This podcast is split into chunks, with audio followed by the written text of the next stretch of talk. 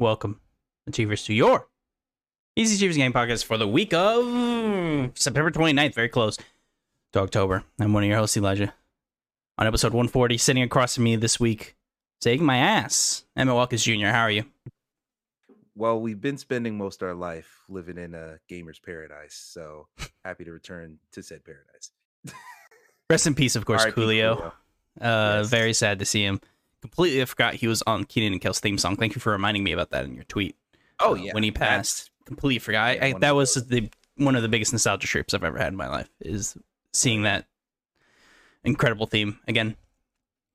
So I love it. I, I'll, I you're definitely miss him. I, I it's way too young, fifty nine. That is incredibly sad, and this is kind of going to be a shed. So so fucking buckle in, everybody. Yeah, a lot of deaths today. yeah, Sadly, multiple different ways. Um, yeah. Change Your Paradise. Just I'm gonna listen to that today. Just think about him. Uh, anyways, that's a rapid rapid fire. NieR: Automata anime begins airing January 2023. That's probably the fastest that me and Emmett, has ever started a show. By the way, Oh yeah. Netflix has founded an internal game studio in Helsinki, uh, Finland. Uh, Marko Lastikka will serve as studio director. Marko is an almost 20 year veteran, with his most notable roles being GM and executive producer at EA Helsinki and VP at Zynga Helsinki. Hmm. So they're going to try and stick with games. We'll see if they are Google gonna Google it later. Nah, we'll see. Intel debuted the graphics card. Nvidia also debuted their new 4000 series of GPUs as well. Go check those out. The Intel's, uh, I forget what they're called, but go check out if you care about the GPUs of Intel. Uh, so there'll be a new rival, although I don't think uh, they will be any relevant right now, at least. And of course, Nvidia have the one of the biggest things I've ever seen in my life that's supposed to go into a computer, the 4090. Things, the thing looks like a phone book. Yeah, they all cost seven kidneys each. Yes. Yeah. Yeah. And not yours. It has to be someone else's. Sega to make their first blockchain game. This will be a partnership with Double Jump Tokyo. This was literally going live as we were going live as well. I have no other information to give to you guys, unfortunately. But look into it. Um, I might have a full write up next week.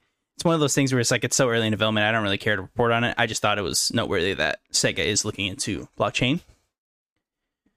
Yeah. E3, we promise it's not dead because the dates were announced. June 11th, June 12th are pre-show.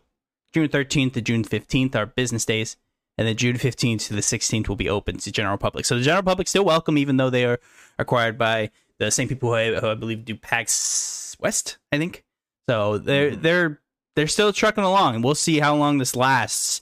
I don't see them being as such a bad spot now, seemingly being taken, seemingly at least from the outside, being taken over from the same Yeah. uh, group that handles the PAX events. And as far as I understand, never been to one, but those are apparently really good. So Yeah, those are run well, and plus is a good setup to kind of hit the complaints of the press and the public. So Yep. hopefully this will be a better balance. yeah, yeah, like uh, I feel like that breakdown of business days are full on. Like, hey, go there.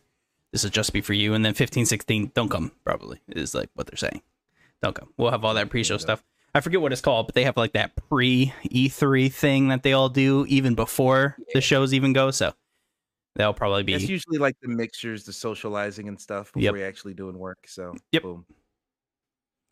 VGC has a great interview with Team Ninja's Fumihiko Yasuda and Masaki Yamagiwa. Uh, I want to everyone to go read this because first off, it was very fascinating to hear about Team Ninja's group. Uh, I took a few uh, takeaways that I want to quickly go over. Uh, they teased the multiplayer in Wo Long. We already knew about this, but they couldn't give anyone the information. They just said that there will be some sort of multiplayer going. When asked if he would be open to outsourcing a new Ninja Gaiden game or would he work on it internally, he said, quote, What I want to say is if we were to theoretically work with another company on a new Ninja Gaiden game, we would need to make sure that it would be a title that the fans would really enjoy and exceed their expectations. It's not just a matter of, hey, let's just do this. All the pieces would need to fit, and it would need to be the right team, either a younger team internally or another company that would really need to fit the Ninja Gaiden pedigree, end quote. He also later went on to say there is no chance of Nioh coming to Xbox in a question posed to him, uh, very much saying it is impossible because probably prior agreements with PlayStation. We'll most likely never see those titles on an Xbox platform unless something changes. Quickly, I want to go over Ninja Gaiden. I love this franchise. Very sad that we have not seen anything since Ninja Gaiden 3. We recently had the collection of all three games, which was cool, but it didn't feel great. I was like, eh, I want a new game. Like this, as we're seeing this resurgent, of course, from From Software and then games in the Souls like genre, I want to see Ninja Gaiden as like a relevant title and IP again. And it makes me sad that Team Ninja seems to not really care about Ninja Gaiden anymore. And I guess I get it because they have Nioh. Uh, they it probably in their minds made Ninja Gaiden but better in Nioh, but it makes mm. me sad.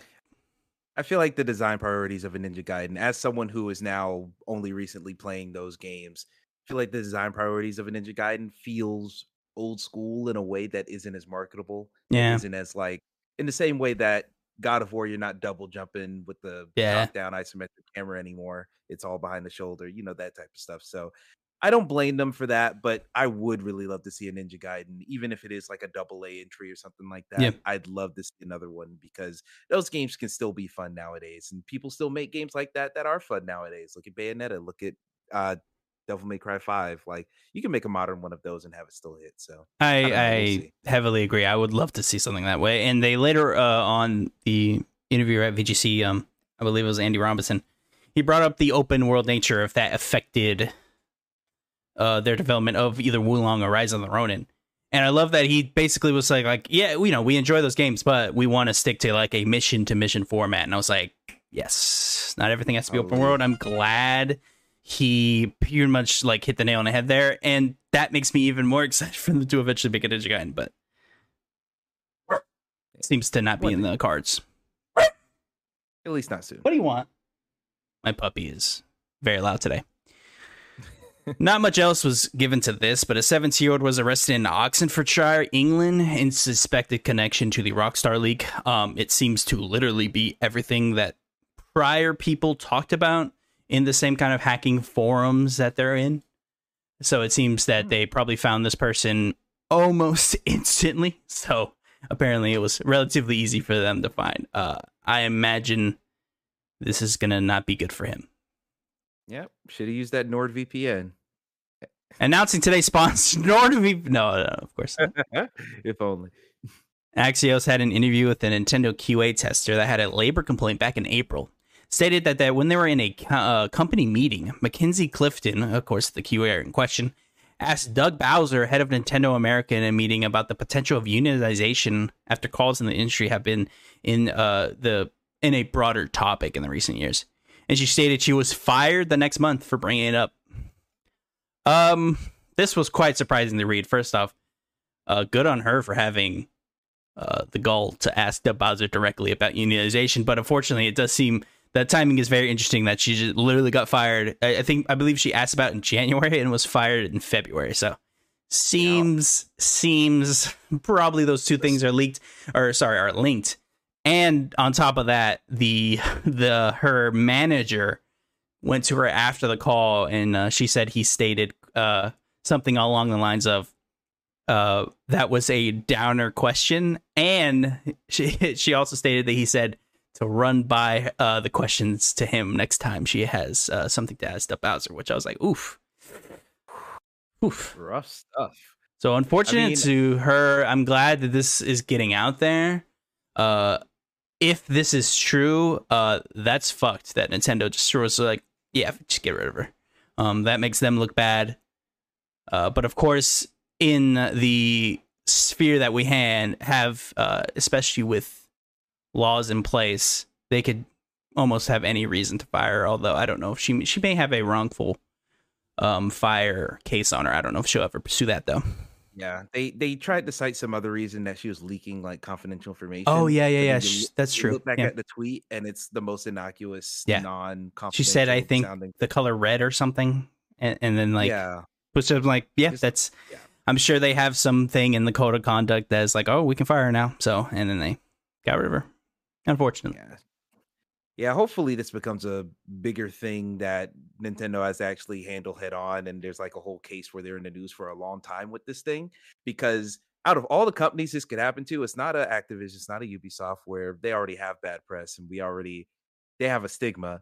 Nintendo is everyone's they're Disney without the like corporate overlordy undertones that people have with Disney. From from what I've gathered, Nintendo it's a mm-hmm. great place to work at. Again, this is all tangentially through people saying that. But apparently I've talked to multiple people both in the industry and people you don't think about. Uh, when I used to work at GameStop, the rep from Nintendo that would come and look at like the advertising and things like that, she said she always loved her job. She had been working there like 20 years. So that's just from one aspect. But as far as I understand, people like it there. But if this is true, I- that's well- that's damning. people like it there, but they've also Nintendo has gotten a reputation over the last few years of kind of ruling with an iron fist. Yeah. Where That's true. if you if you follow the if you follow all the protocols, then you're good. But if you raise a question or if you propose something that they're not okay with, they will bring down the hammer, it seems. So Mm-hmm. uh yeah, hopefully this leads them to being known in the press more for you know the fact that they are just a whole corporation rather than the people who make our dreams like i feel like that's all nintendo's known for and it's kind of unfair when we look at all these other corporations as corporations so um yeah i mean hope w- the conversations become picking up more steam in the gaming industry as far as unionization goes there's just another step in that process of what i feel is an inevitability so we'll see Well said. This next one is a perfect example of something I don't want to do a write up on because one, it's tangentially related to gaming, and two, the write up would be just me rewriting the article. So I would rather just give them credit and read from there. Spoken word. So GamesIndustry.biz reports on this. This is by Brendan Sinclair. Mhm. So I don't know if you've uh, heard, but in the news recently, there was contention on the potential of specifically girls who code books being banned from specific school districts via a secondary, almost um, PTA like group that was influencing the school district. So let's uh let's pick up on uh, basically that article. So, Girls Who Code founder Reshma Saujani raised attention to the update over the weekend, posting on Twitter, quote, I woke up this morning to a news alert that our Girls Who Code middle grade book series was banned by some school districts as part of the Mom for Liberty effort to ban books. Uh, to be honest, I'm so angry I cannot breathe, end quote. The four girl- girls who code books on the PEN America list include Team BFF Race to the Finish by Stacia Deutsch, The Friendship Code by Stacia Deutsch, Spotlight on Coding Club by Michelle Schusterman, Schusterman, and Lights Music Code by Jo Whittemore.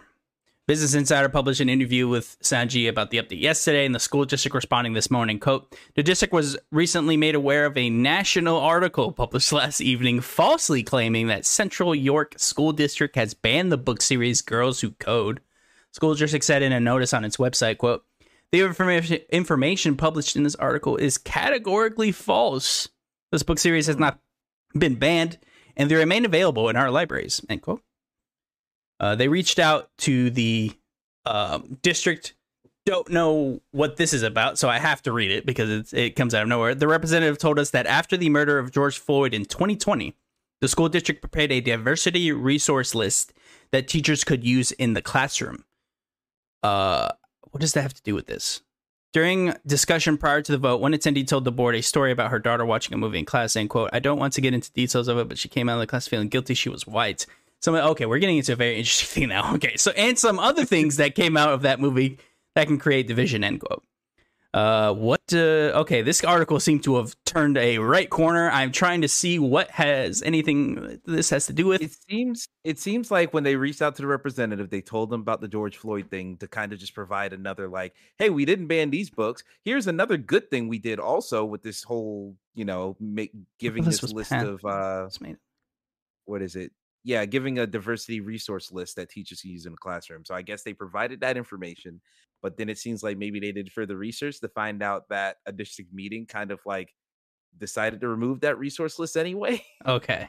Eh, and after after this incident with this young lady saying she felt guilty for being white that's what i'm inferring from how this That seems like it. We just took such a fast right turn on from literally in two sentences. The book series has not been banned. We reached out to the district and the representative told us after the murder of Joy Floyd. I'm like, whoa, we gotta like, we gotta like work up to this. This is like just came out of nowhere. Holy shit. Anyways, uh, this is also Yeah. important to know. Uh, while the removal of the list was passed, so apparently they had this list. They they like you said, got it passed that they then removed it An exemption was made allowing resources already in place to continue be used.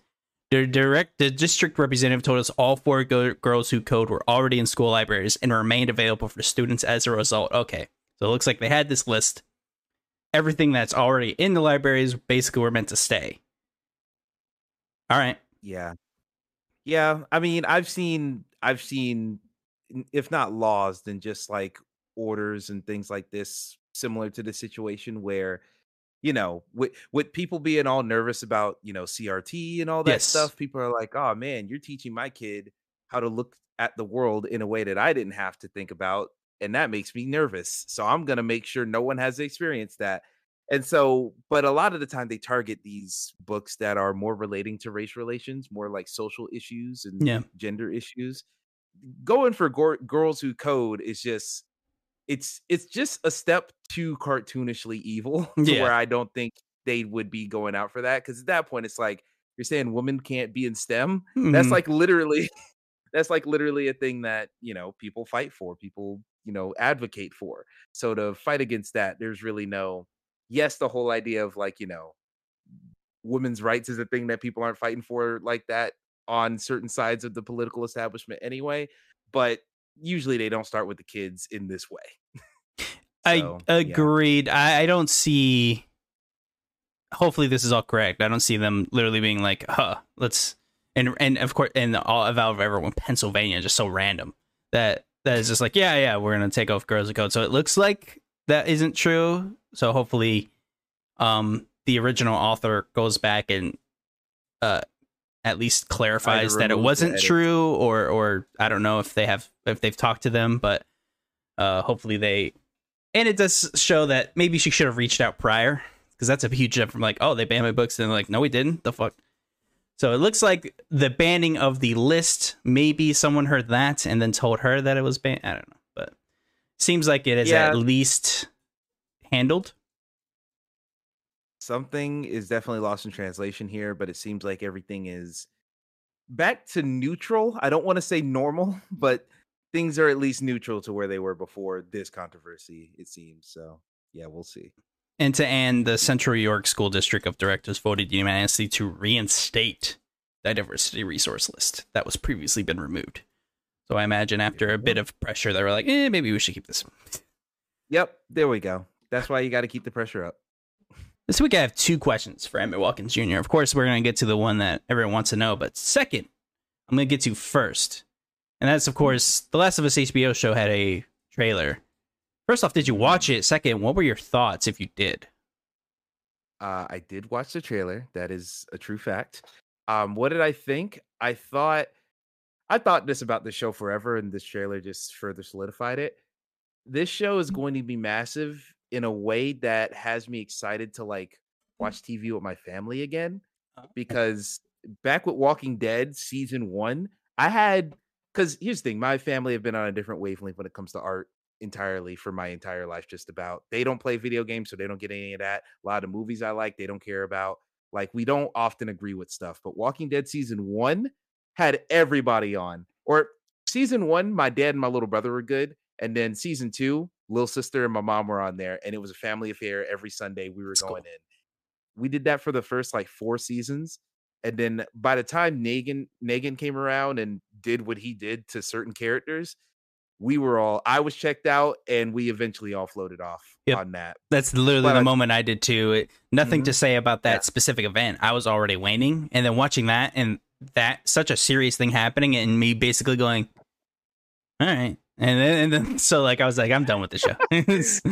Yeah, I didn't even go all right because they had already fucked me up with a Beth related scene. oh like, yeah, that was. ahead of time. Oh yeah, yeah.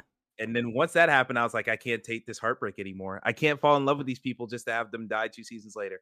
Um, anywho, Last of Us TV show seems like it's gonna be a high enough quality and a big enough like event around the world that perhaps my parents will find out about it and be interested so I can be like, hey, let's all watch this together, y'all. And now, you know, it's a different time frame. My sister lives in Florida now um, which I should call her because Ivan's actually she's not in the path of Ivan. Anyway, sister lives in Florida now. Little brother's at college. You know, it's just me and the folks here. But I feel like this give be an event where we can all talk about it. We all have things to say in a similar way where I didn't care about Marvel, but my parents took us to see Avengers, the first one, because it was just a big deal and everyone was talking about it. And so, yeah, I'm excited. I'm excited for this to be a cultural event more than cool. I am about the show at this point. I have to kind of agree. Um, so I don't have a, a quite that background. I actually am into video games because of my father, and we would play them all the time. Mm. So we always kind of shared interests. I, you know, Lost, Walking Dead. These are all things that we all watch together. So we usually had similar interests in, in terms of showing. But I will say I am excited for the rest of the family to hopefully also watch this because it's always just me and my dad. So I'm, I'm, excited for maybe my stepmom, maybe my little sisters, maybe my little brother watching this thing. Like I'm excited for like the extended family to hopefully maybe get into this, just so I have a, another thing to talk about. Like, oh yeah, did you watch the latest episode? Similar to Game of Thrones in its heyday, where it was like, oh, you always kind of had something to talk about, and this is one of them. So it's very cool. I have like a similar interest.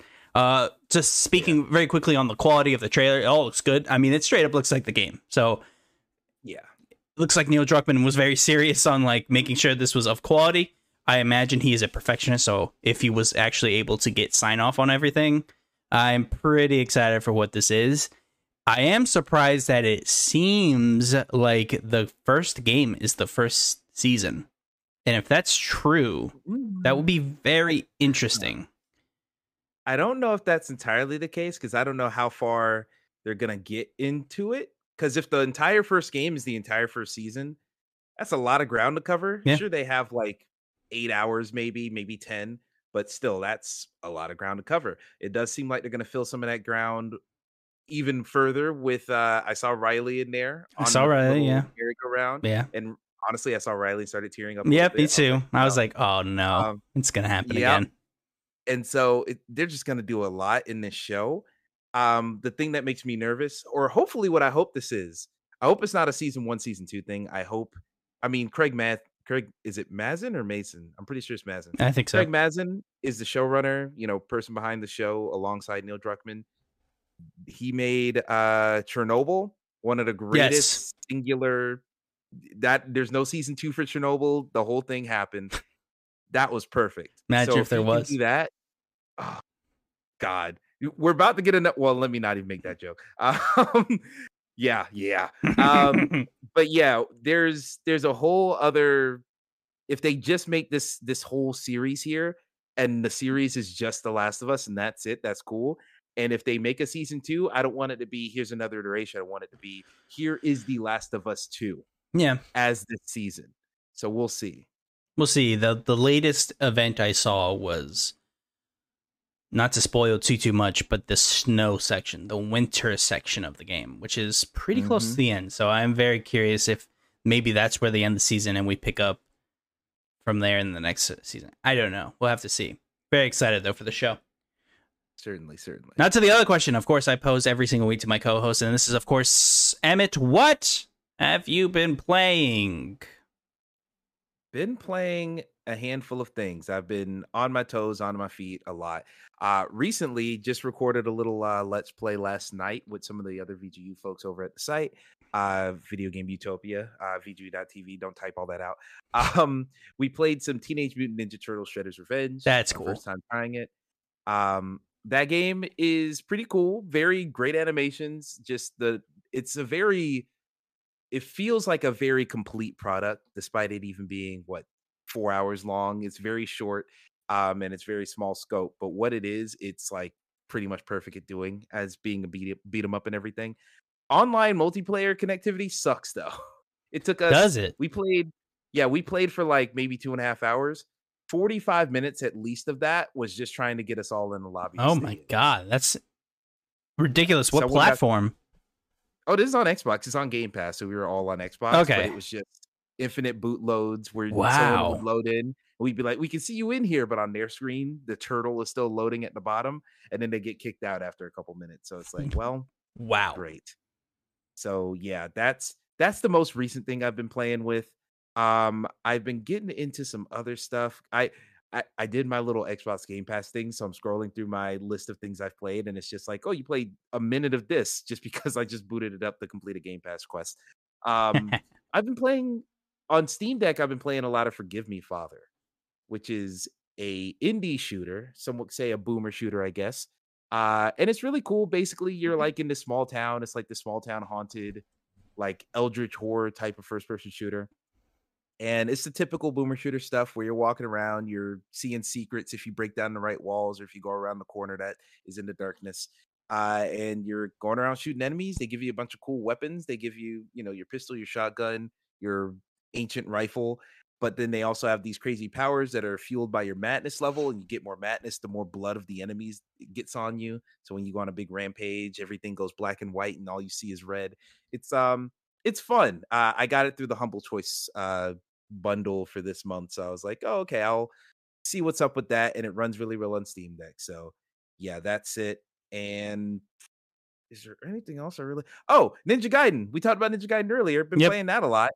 Fuck that game.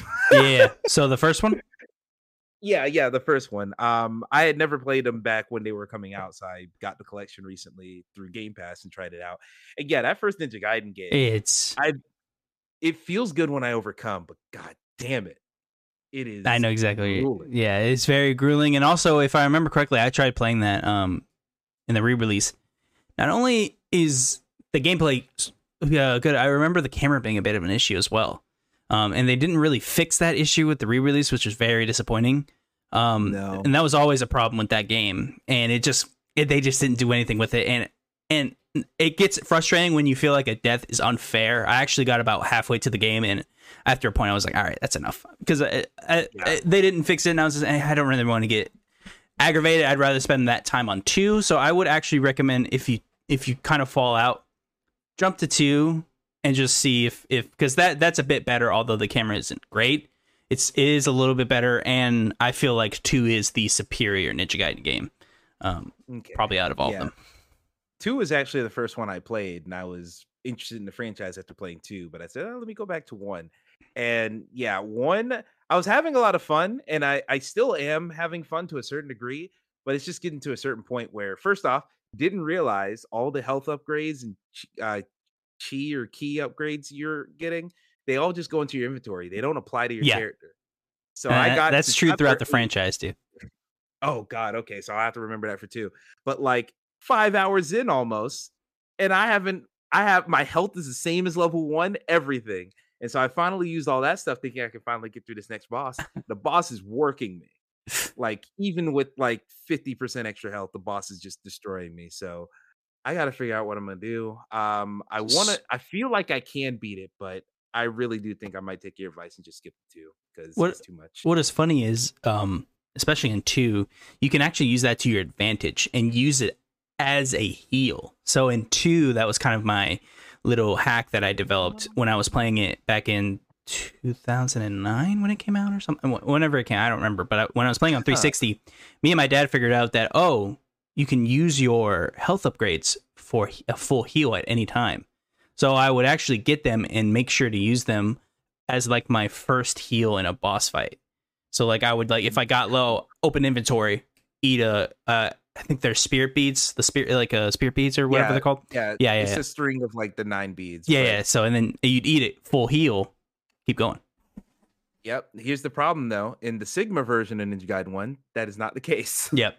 I ate all those beads and it gave me a long ass bar with a big ass chunk missing. Yep. Yep. So whoop de doo. Gotta love it. I spent But the yeah, that- that majority fun. Of my time finishing up a long forgotten platinum that I needed to finish. After, of course, I platinum Last of Us Part One. I said I have to do it. I went and finished out my Last of Us Part Two platinum that I still had remaining from 2020 when it came out. So I finished that. It was it was very nice. All I had to do was get the upgrades for both characters and um uh both guns and the upgrades for both characters. So I finished that. That was actually a little more time consuming than I wanted it to, but I just wanted it done. So it's done. So I've almost have every platinum for every Naughty Dog game. I'm missing Uncharted 4 and Lost Legacy. That will be my next accomplishments.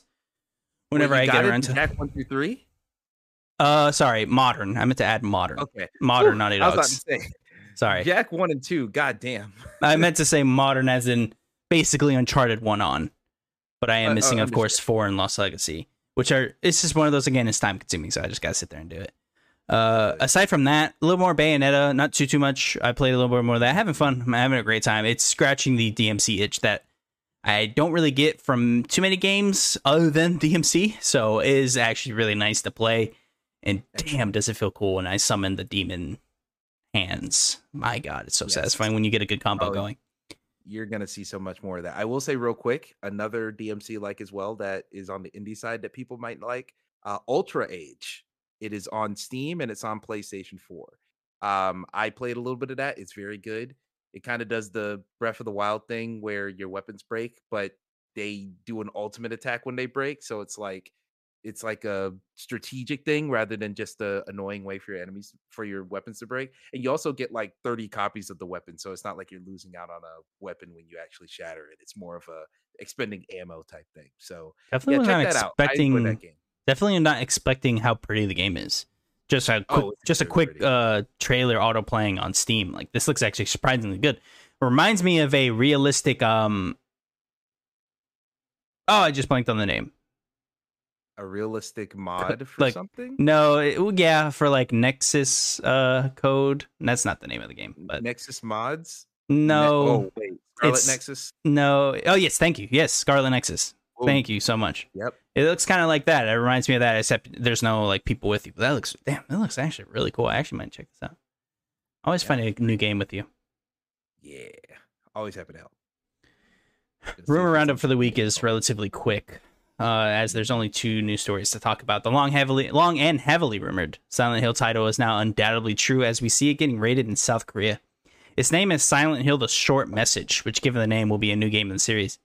And of course, is not the other rumored Silent Hill title. Of course, being Silent Hill 2 remake. Uniana seems to be publishing the title. Hmm. Ah, short message. So I'm assuming, given the name, this would just be kind of a quick experience, maybe even PT like, just kind of like incentivize people to maybe get excited for a new game. And then Certainly. they have Silent Hill 2 remake ready.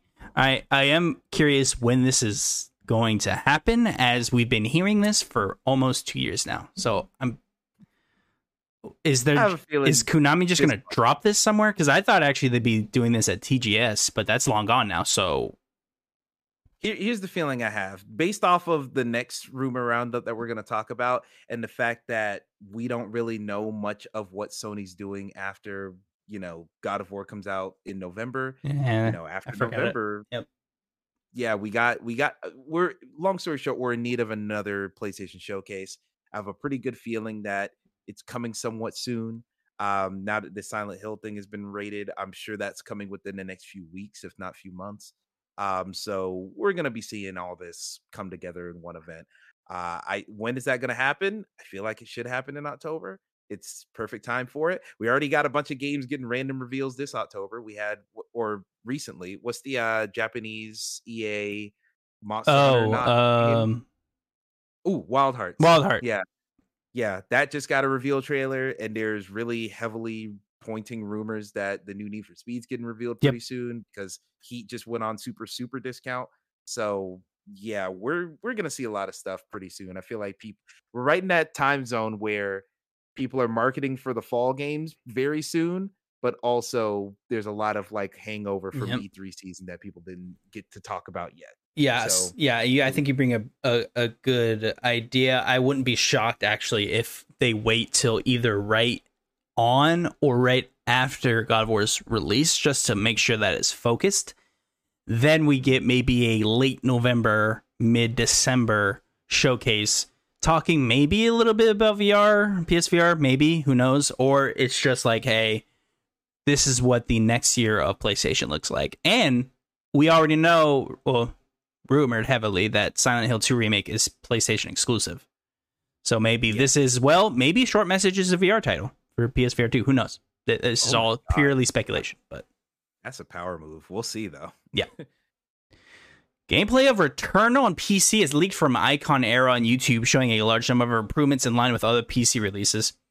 Of course, this is not too much of a surprise as it was on the NVIDIA leak. So this is pretty much a go. I'm sure this is going to come out soon. Now it is much more obvious the large number that was on the internal uh, estimations for their PC If you remember, uh, three hundred million dollars is how much they wanted to make on their PC re-releases. It looks like they were going where I thought it was quality over quantity. It is quantity over quality, as they're just they're just have this at such a rapid pace that I'd these argue uh, both. uh, okay, I would also argue both because the games are good. I just thought uh, this is actually me speaking to my prior assessment that Spider-Man would be the brunt of that and potentially a day and date title. Of course, I hmm. was incredibly wrong as all of their games are pretty much they're pretty much catching up on their backlog of all right, yeah, let's start getting these all PC. And I was incorrect that Spider-Man would be so big on PC. It actually was a little off. It only sold a bit better than God of War, but it looks like it is God of War, Spider Man, and Returnal, and oh, you know, it's just up and up and up as multiple titles rather than Yeah. four, three or four huge titles. And again, we recently are getting, or we're no, is it out already? The Uncharted. That's coming out this month as well. This month. God, that's Yeah. that's three or this coming October, I should say. which is not recording this in weird that they released that before the Nathan Drake collection on PC. Don't know what's up with that. yeah yeah. Uncharted. The first Uncharted game you can play on PC is four and Lost Legacy, Which is- weird as hell. Terrible. That is an awful Yeah. idea. If you are out there and you've not played them, wait, do not buy it, please. Yeah. uh, play four- Lost Legacy if you want, but everything else, nah. Yeah, okay, yeah. That, I actually agree with that. Yeah, play Lost Legacy, but please do not play 4 without playing any of those. This sounds awful. It means nothing to you. Ugh. Exactly, exactly.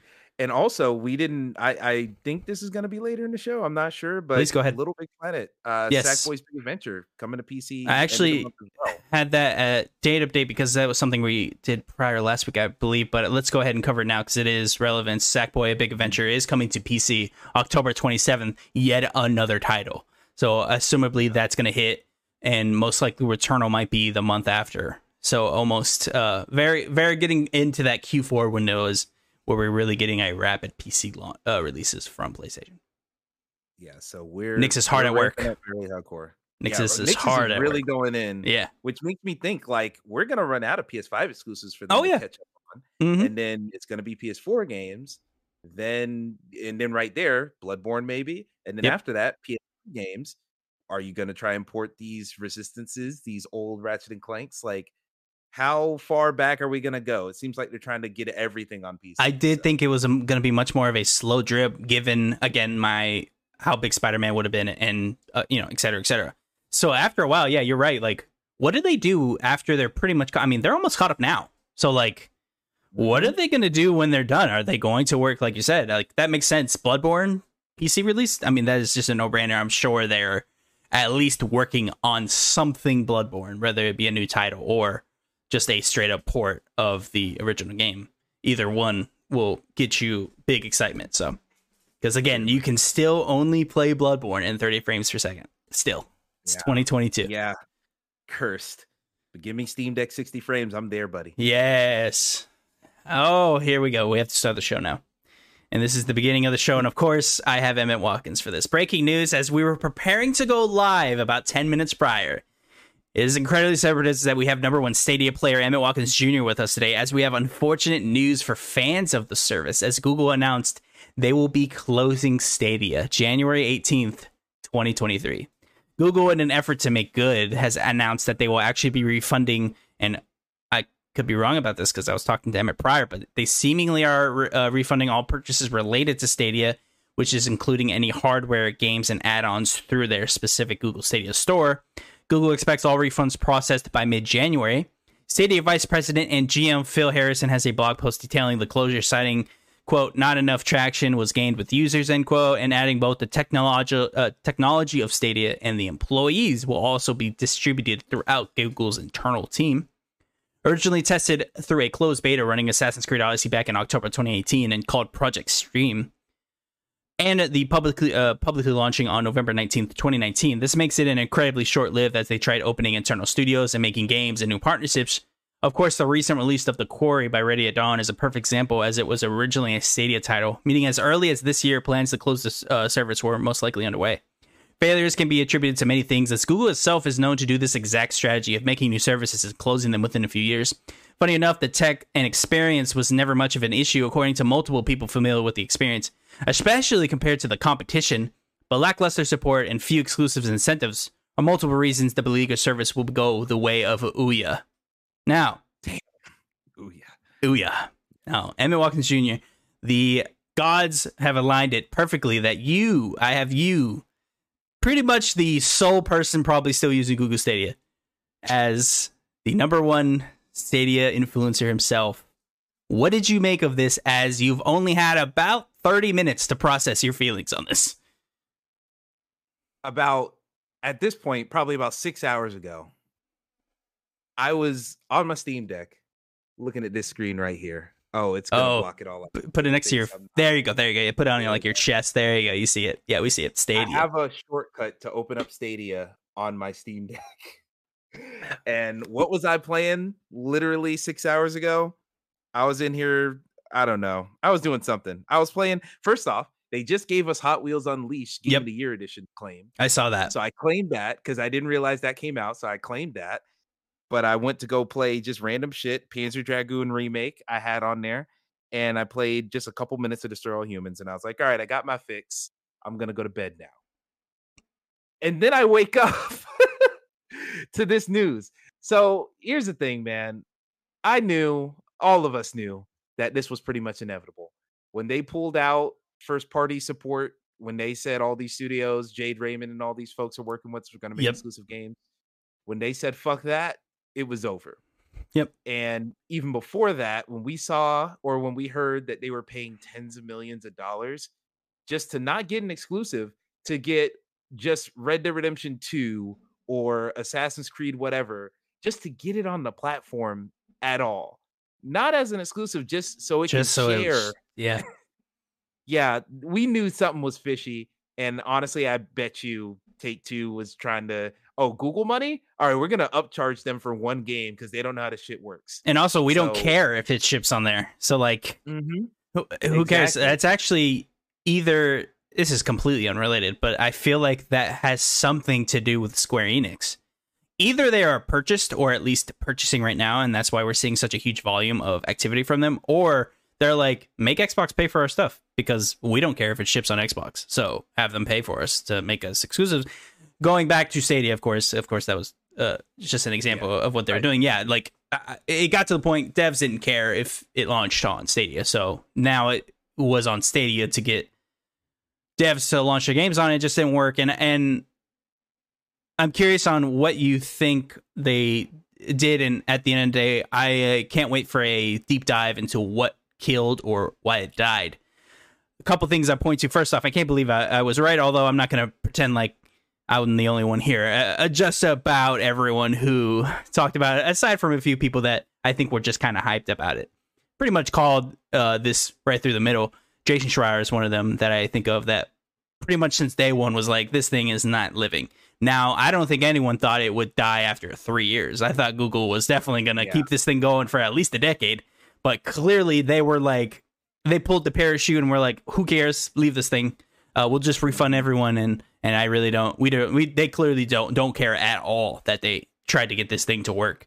Uh, of course, Google has dumb money. So this was probably a drop in the bucket at the end of the day, uh, and a fun kind of experiment experiment within them. Uh, sad to see that we pretty much lost everyone involved with these projects internally, pretty much for like five years, because that is talent that is lost, seemingly coming from nothing. So Yeah. that's sad to point out. Uh, I am curious at the end of the day what the what's going to happen with the tech. They did say it will be used for internal Google things, YouTube and such, but they did say they were open to trying to partnership with people. Very curious if that's just them fishing or if that is them like alluding to like, hey, we might have a buyer or we might be able to get this off of our uh, platform and give it to someone else. Of Oh, course, I'm sure they're fishing. I'm sure they're fishing. I think I think it's more Um, fishing. I don't think they have anything lined up.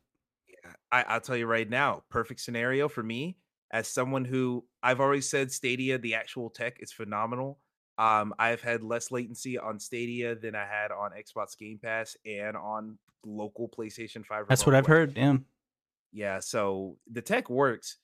Talk to Sony and be like, "Hey, I know you you have this cloud streaming service for your PS3 games. That's cool and great and all.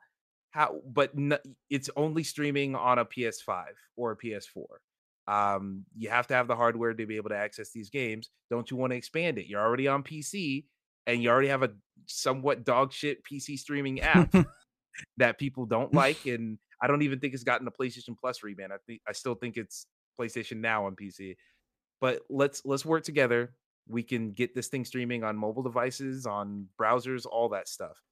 I really think there's potential there. Will they do it? I don't see them doing it. I don't feel like Sony I feel like Sony has like too much pride to take Google's leftovers, even if it is food that was never touched. But I don't know. We'll we'll see. I, I think they can do that stuff. And I will say, as far as the whole refunding thing goes, I do think it's great that they're refunding anybody who bought into this ecosystem because you know, and buying into an ecosystem that only exists three years is not much of an ecosystem. No, but I want to. I'm wondering what they are going to do for the people who are like me because they were giving away Google Stadias for free if you had YouTube Premium. They were giving it away if you had any type of Google subscription to a thing. So I got it from there. So I doubt I'm gonna get, you know, $70 or whatever for that because I got it free. And also, one thing that they've already confirmed they're not refunding Stadia Pro subscriptions. Yep. They yeah, Stadia Pro, they are they actually had a decent library on Stadia Pro. It worked just like PlayStation Plus. If you claimed it during the month it was available, it's yours forever or three years. Um, and they had some really good games on there. They had Darksiders Genesis on there. They had Destroy All Humans. Pretty much every game except one that I have on Stadia is from holding on to that pro subscription since 2020. And it was a good deal. And I, I played all of Wavetale through Stadia Pro, and Wavetale is a great game that will now be on other platforms. Grime is another game that will now be on other platforms. That is a really great Souls like side scroller.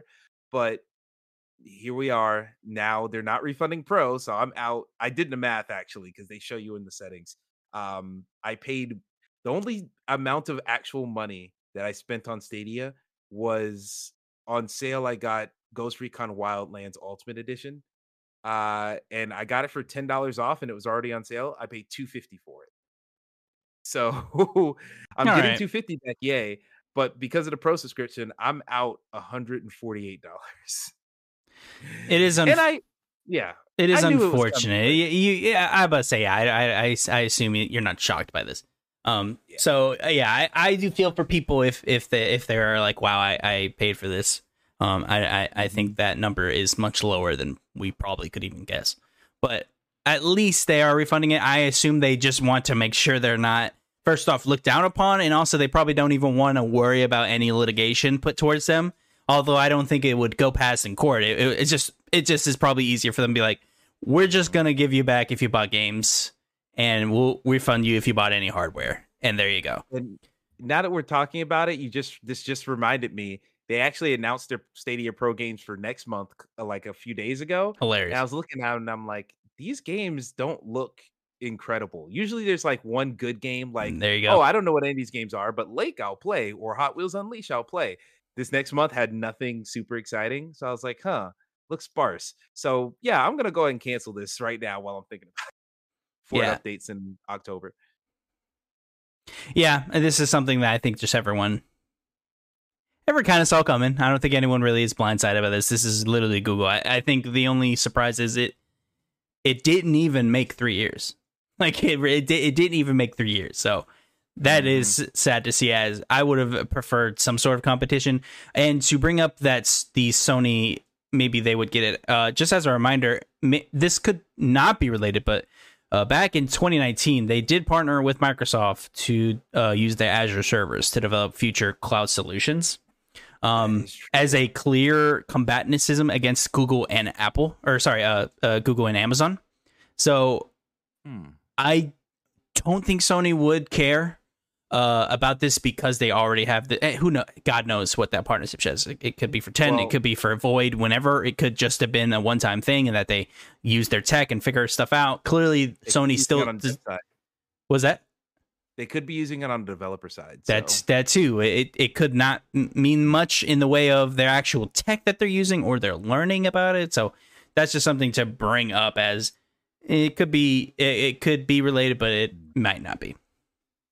in and that if- case, give it to Amazon Luna because Amazon Luna's dog Oh shit. god, yeah. that's that's that's scary. And I've tried. And as as a reminder, I do think uh, we are getting closer. Although this is clear evidence that Google doesn't care about games now. I don't think they'll be back in the games industry probably for a long time. But it is clear now that Microsoft and PlayStation, and I, I think are kind of in a like. I prefer you and I being against each other versus the other people. Because if we have Apple and Amazon clicking on our heels, that's a much bigger deal than just Microsoft being the big guy. So, I, uh, if if this is any indication, maybe that's not a worry, but who knows? Yeah, I mean, we still got Netflix. They're going to be big in in this industry somehow because Yeah. you know story games are still a thing, and I'm sure that's where they'll focus.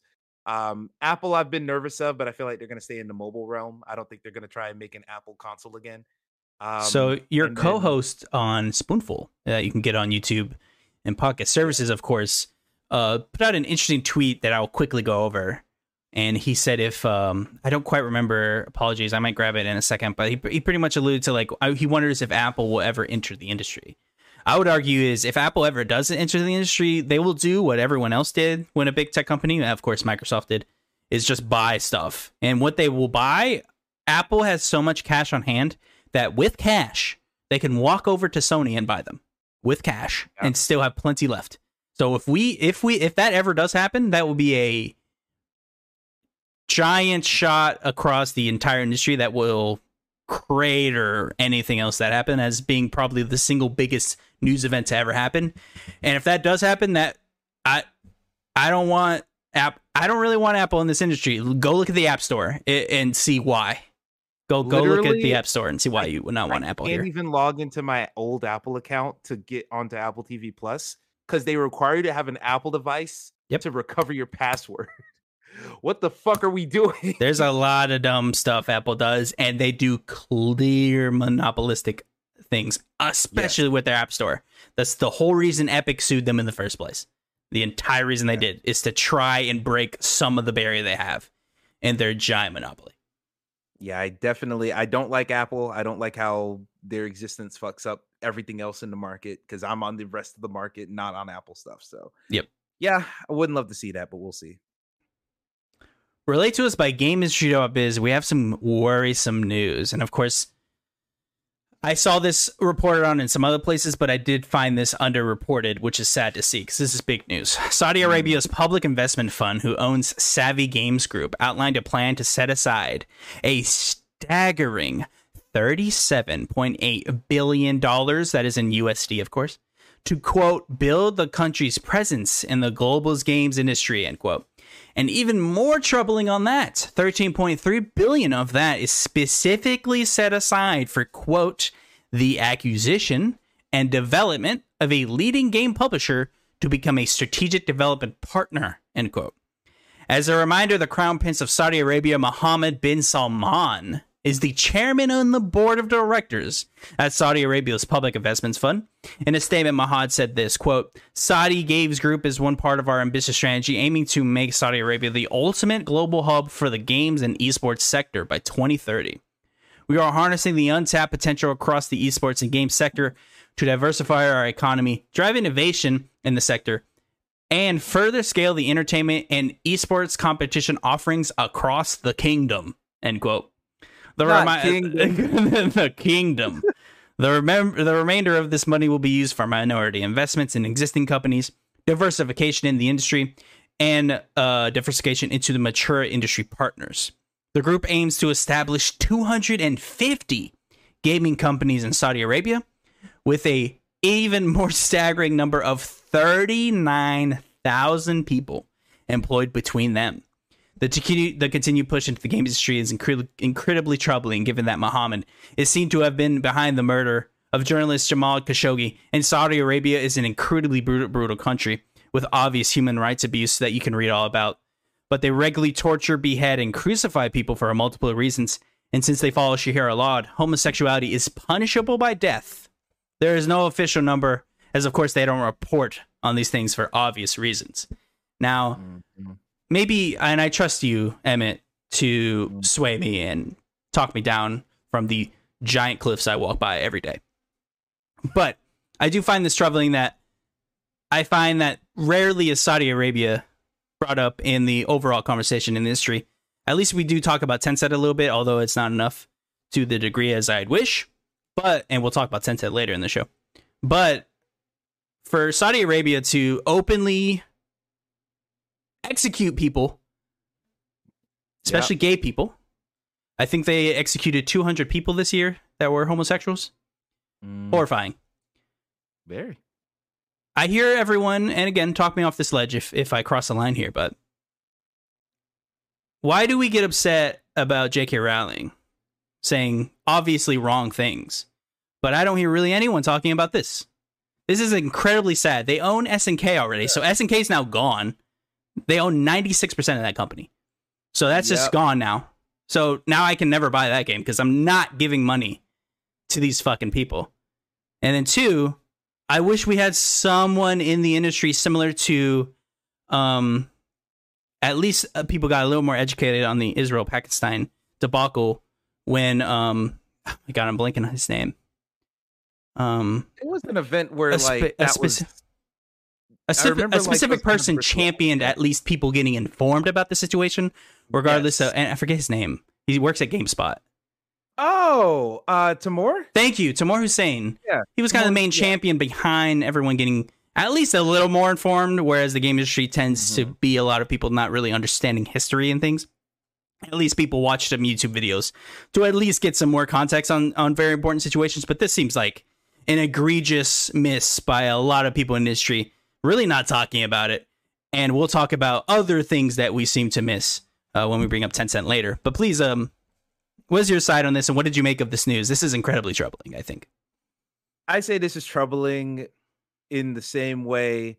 It's troubling in a way that everyone agrees is bad, in which you got a lot of people with a lot of money looking to use just their straight up capital to get into industries they know nothing about and possibly flunk out or make it worse.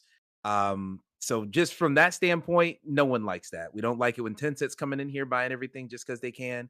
We don't like it when any government or any group from any country comes in and just buys up a bunch of shit because they can, because capitalism is cancer. We all know that. But when it comes to this specifically, because I agree with you, why are people looking not looking at this story and scrutinizing it to the same degree that you know pops up when we talk about something like a Harry Potter game? I think the difference here is it's easy to identify the bad guy and how to win in that battle when it's one problematic person. when it's one person who has a ultimately fairly limited scope of influence. Yes, they, you know, J.K. Rowling, super famous person, wrote all these Harry Potter books. Yes, they have mm. influence, but at the end of the day, their art isn't that good. like, yeah, Harry Potter, we all have nostalgia, but outside of that, like, look at all the books she writes under different pen names and shit. Everyone that I know does not like those books, Yeah, they're or not- they're just super they're not- unhinged and really. they're not really good. They're not really good. Exactly. By the So, way, I'm a Harry Potter fan. Those other ones, they're not good at all. I've read them. Mhm. Yeah. And, and and at this point, most Harry Potter fans are Harry Potter fans, not J.K. Rowling fans. Yeah, like that's good point. most of them have already put her to the wayside. So at a so at a certain point, yes, she's hateful, and yes, her influence is gonna push other people towards that hate. But that's one isolated person where uh someone like let me make sure I'm getting the name right. Is it Muhammad Salman? Mohammed um, bin Salman is his full name, Yes. or Mohammed that fuck Salman. is also a, a good one. yeah, that whoever this guy is the leader of an entire em or Hey, you could say I feel like empire, pretty much. I, I, mean, empire. the yeah. only reason that Saudi Arabia is relevant is one natural resource that everyone in the world needs. yeah, they they're oil barons and they have And he all is- this money. And He is arguably the richest person in the world. I know Forbes would like you to think Mhm. that's Jeff Bezos. This dude dwarfs fucking Elon Musk's dollar amount by Mhm. Several zeros. So this guy Yeah. is that ties into capitalism. this dude is yes. more- Oh yeah. They yeah. want you to believe that the Bezos of the world have the most money, so that you're like, oh, the American dream is real because in America they're rich. It's like, oh no, if you want to like abuse public rights things, you can really make some money in Saudi Arabia. Um, but yeah, I think the problem is people look at Bah- Mohammed bin Salman and they look at an entire kingdom that is led by a man who is clearly corrupt, that clearly has issues, that clearly is motivated by nothing but greed, and doesn't have respect for you know some people in the in the country, most people in the country, I'd say at this point. And you look at that and have a whole entire territory of folks who are, you know, killing gay people and it's socially accepted there. Um, people who are, you know, bearing down under women in ways that the women don't like. Like they're doing all these things. You look at an entire culture, an entire group of people are doing that, and it is harder to visualize a way forward through that. It's harder to visualize a way to stop that because yeah, you can get rid of one person, but if you have a whole country full of people who followed this person feverishly, someone's going to just pop it's going to be reproducing by budding. It's just going to be another clone that pops up and puts that up until you change the culture. So it's hard and also it's hard to change that culture when a lot of people associate this stuff to like their religion which is not something that i want to touch or anybody else wants to touch because look at christianity there's a lot of bad shit we attach to christianity but i know plenty of christians who aren't shitty people yep who don't have shitty views so you can separate that stuff and have it work i will say you're yeah. because you brought it up I will say I've known mo- multiple Muslims. I'm I'm no mean attacking people who follow their their religion here. Exactly. And I'm also not attacking Saudi Arabians either. I'm attacking yeah. the Saudi royal family that openly executes and crucifies people in 2022 mm-hmm. for having sex with a man. Yeah. So like the, this is we're in like they they're in different they're these are different like universes. So I just I wish and I know people are gonna just say and I know people are just gonna say what aboutism. It's such a lame thing to say, but I will I just want I just would like someone that's bigger than me to just be like, hey, why aren't we talking about this? Similar to what uh, uh, Tamoor did with uh, the plight in Israel and Pakistan, and I, I, that's all I want because it it seems it seems very troubling that we care about J.K. Rowling and not thirty-seven point eight billion dollars being injected into the industry. Literally a third of that is to buy stuff. That's fucking I'll, scary. I'll also say that yes, this is still troubling, but on the same token, this is less. In the case of like when all the stuff was going on in Palestine earlier, that was a major political event that everyone should care about yes. because it's important for millions and millions of people. This is less of a major world event and more of a major industry event and it's more of a case of the money is coming from a place we don't like. It's it feels like dirty money rather than like yeah. Oh, you're coming in and you're wanting to do something for change. No, you just see profit in the industry. You're looking to capitalize. So from that standpoint, there are so many poison wells that are pouring water into this industry right now between Tencent and this and all these other folks from outside. You know, we let's not necessarily say Amazon Luna. That's not they're not doing that for altruistic purposes. They're trying to capitalize as well. Netflix as well. There's not a lot of all the big expansions that are moving into gaming right now. None of these are really pure. It's just that this one is it's impure in a way that ties into some real life, real world shit of people getting hurt. So like it's it, it's I would claim it's more serious, but I also understand why people aren't looking at this in a more maybe not fearful in a more like directly threatening way mm. because at the end of the day every every new person that's getting into games isn't here for the art form hell you could even argue microsoft playstation nintendo they're not here for the art form they're here to make money yeah so Agreed. any art that comes from that is incidental um i'm sure you know they're they're making all this thing the thing i'm more interested in is they're using all this money to get into the industry how many of these developers that you know people like to poach talent from all these devs how many of them are realistically going to move to saudi arabia to start a new studio? That's even hear- more hilarious. 250 gaming companies in saudi arabia with 39000 people. You're fucking high yeah. if you think you're getting people to move yeah. to saudi arabia. The the I, I mean see, you, they will yeah. openly murder you. Like they don't care. Mm-hmm. this this place is not in the realm of like uh most of the world is right now. Like they're it's fucking lawless. It's crazy like, so I don't. I, that was even more shocking that they think they can get thirty nine thousand people to go work for them. You, now they can definitely buy a company that yeah. is in Helsinki or something and just get the residuals. But at yep. the end of the day, like especially with like the gaming industry or just like video gamers in general, I mean, gays in the word. like there are so many people that are queer that I know that are in the industry or just fans of games there's no way in hell that they're going to be working with Saudi Arabia. Yeah, so, so like, that, that was also wild. Like, yeah. it, it, maybe there is a large Middle Eastern gaming presence, but uh, there, I I'm, doubt I'm it. sure there's a, a, a bit of a presence, but at the end of the day, like, is it thirty nine thousand people? Would, we I don't think it's 39,000 people. and even when Tamora was telling stories on, I think it was one of the episodes of uh, GameSpot After Dark about how one of his first introduction with games are the bootleg games that they sell in like yep. Pakistan and places yep. like that, where it's just these weird ISOs and such. And you, that has nothing to do with like like if you played Max Payne 1 through a weird ISO that got burned on some disc and that's your first experience of the game, Remedy knows nothing about that. They're mm-hmm. not seeing that dollar. So they're not really necessarily thinking of the influence that comes from places like these. So um yeah, I I, I don't know about this plan. Uh it's it's definitely weird. I think once this becomes a bigger direct thing, because right now it's a threat. But yes, once like a punch is thrown, once a punch is thrown, then people are like, oh wait, what's going on here? I think it will get more attention as it gets more and more of an actual thing. But it's an uphill battle and they're going to realize pretty quickly that oh if you're just killing homosexuals and just uh, outright willy-nilly and not even being slick about it then yeah people aren't going to want to work with you let alone work in your country so yeah we'll see we'll have to see this is i do agree that this is um this is a time will tell thing um mm-hmm. so we, we will have to see 13.3 is staggering so that that's an easily purchasable square or something like that so yeah. all right. Ooh. That was a long one. This is also another long one. So stick with me here. Twitch has seen quite the controversy these last few weeks, so let's talk about them.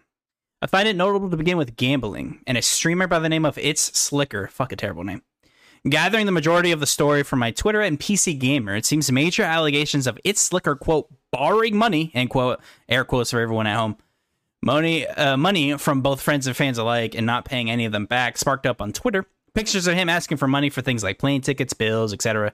Surfaced and rumors of him having a gambling addiction came to light. Now, here what's make the actual major aspect to this news to make it popular. Twitch streamers Pokimane, uh, I believe that's actually Mizkif or something. Uh, I don't know this one, so I apologize if I'm mispronouncing it. And then HasanAbi began campaigning for Twitch to ban gab- gambling, although ItsSliker seemed to not actually be gambling on stream. But it seemed that this debate on Twitch allowing gambling on their site seemed to have been bubbling in the background for a long time.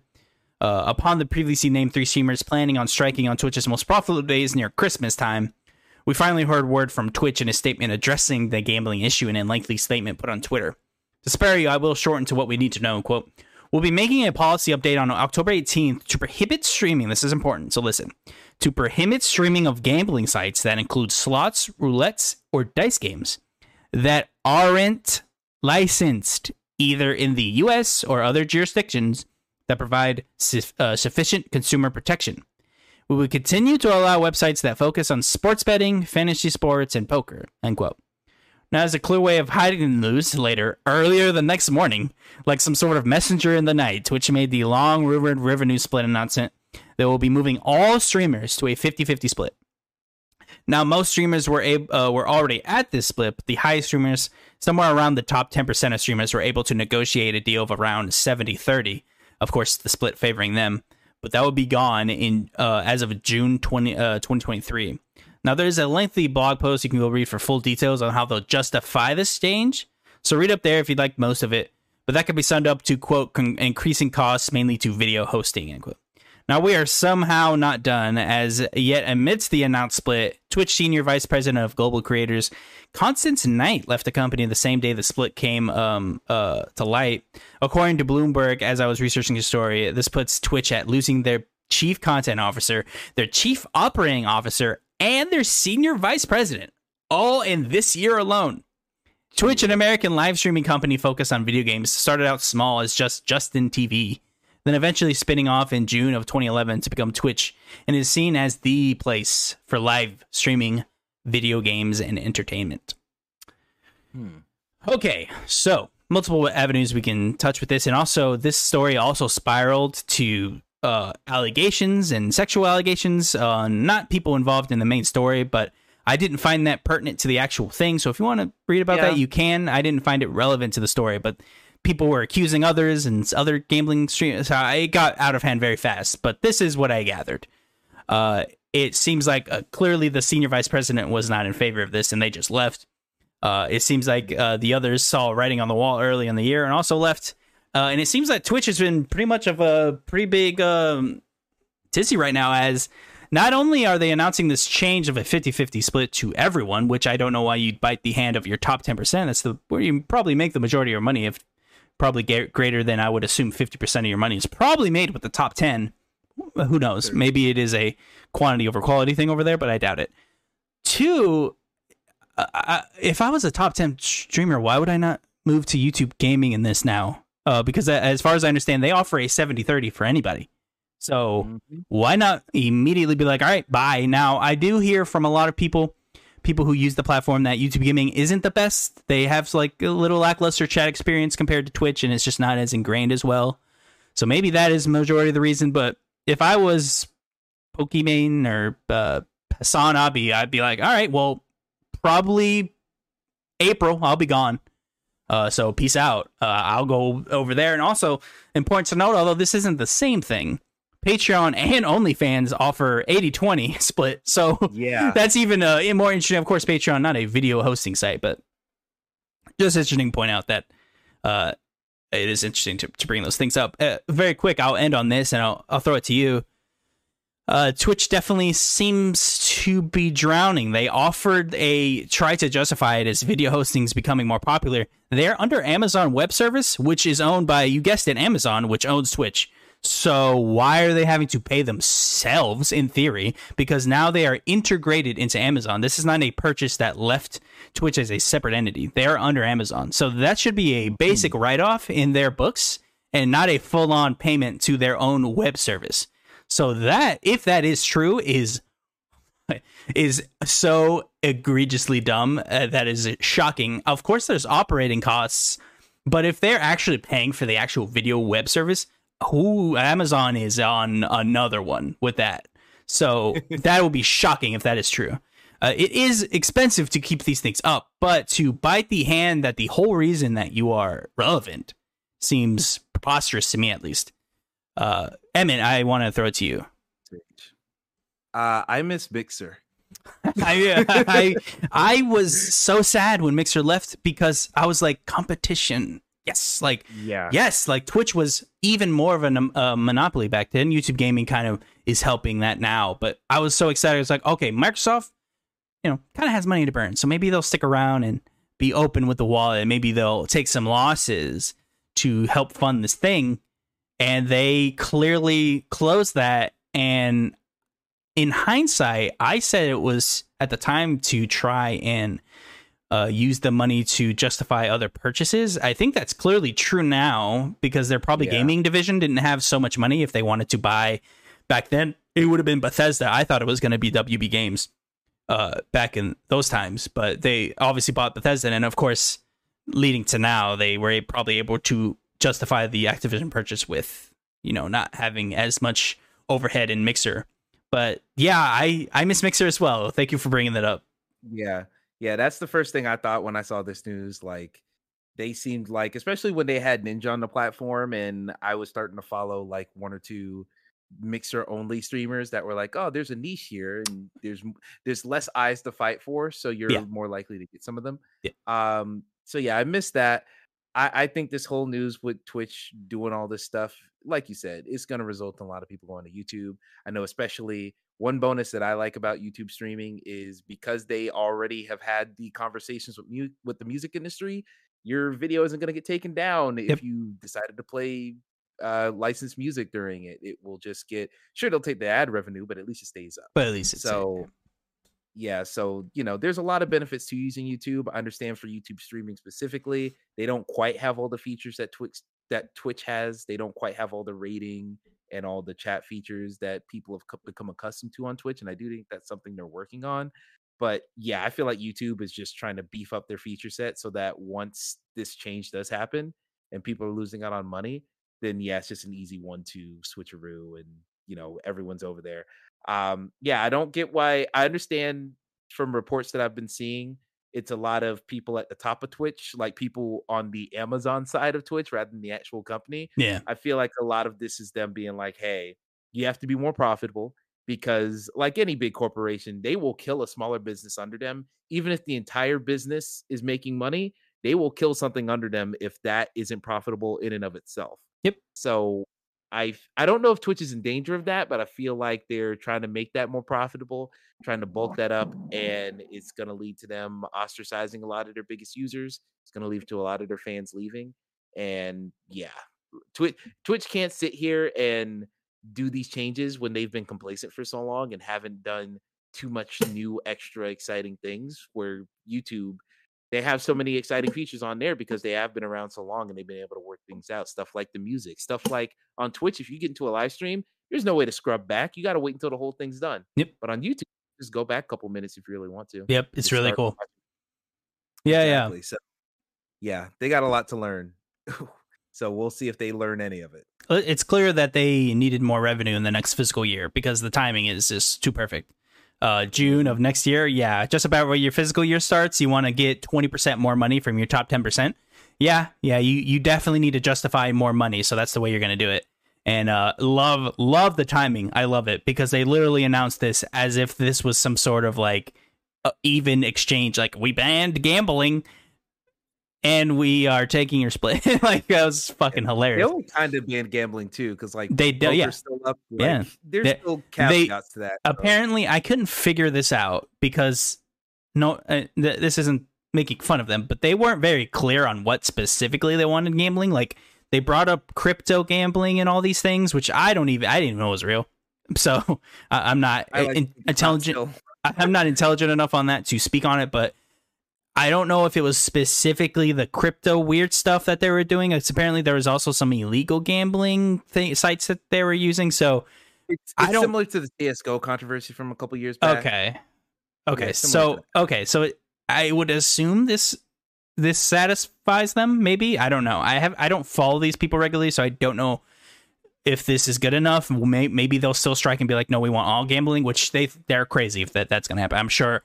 I'm sure they don't want to now cut more money out of out of their thing, so that's not going to happen. Um, I mean, for God's sakes, you can. There's still porn on Twitch, so I I, I would highly doubt they they care about uh uh this gambling. So Yeah, technically, I guess so.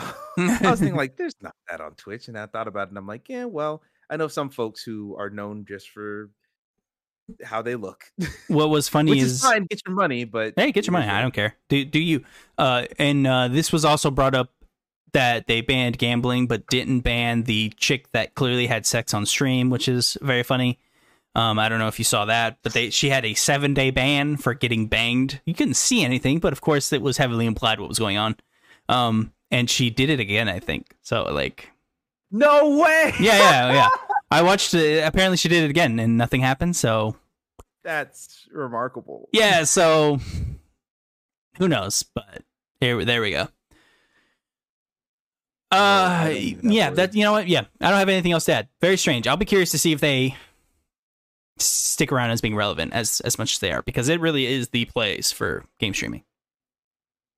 Certainly, certainly. So I'm going to open the story with first an apology from last week. So I did add in the description if you watched last week's video that I actually missed a story. If you watched the last video, I actually had to move a story because I had it improperly placed. I accidentally skipped over it. So this is actually a story from last week that we're going to quickly go over because it's pretty much outdated now, but it would be wrong to not highlight a very newsworthy thing on the show.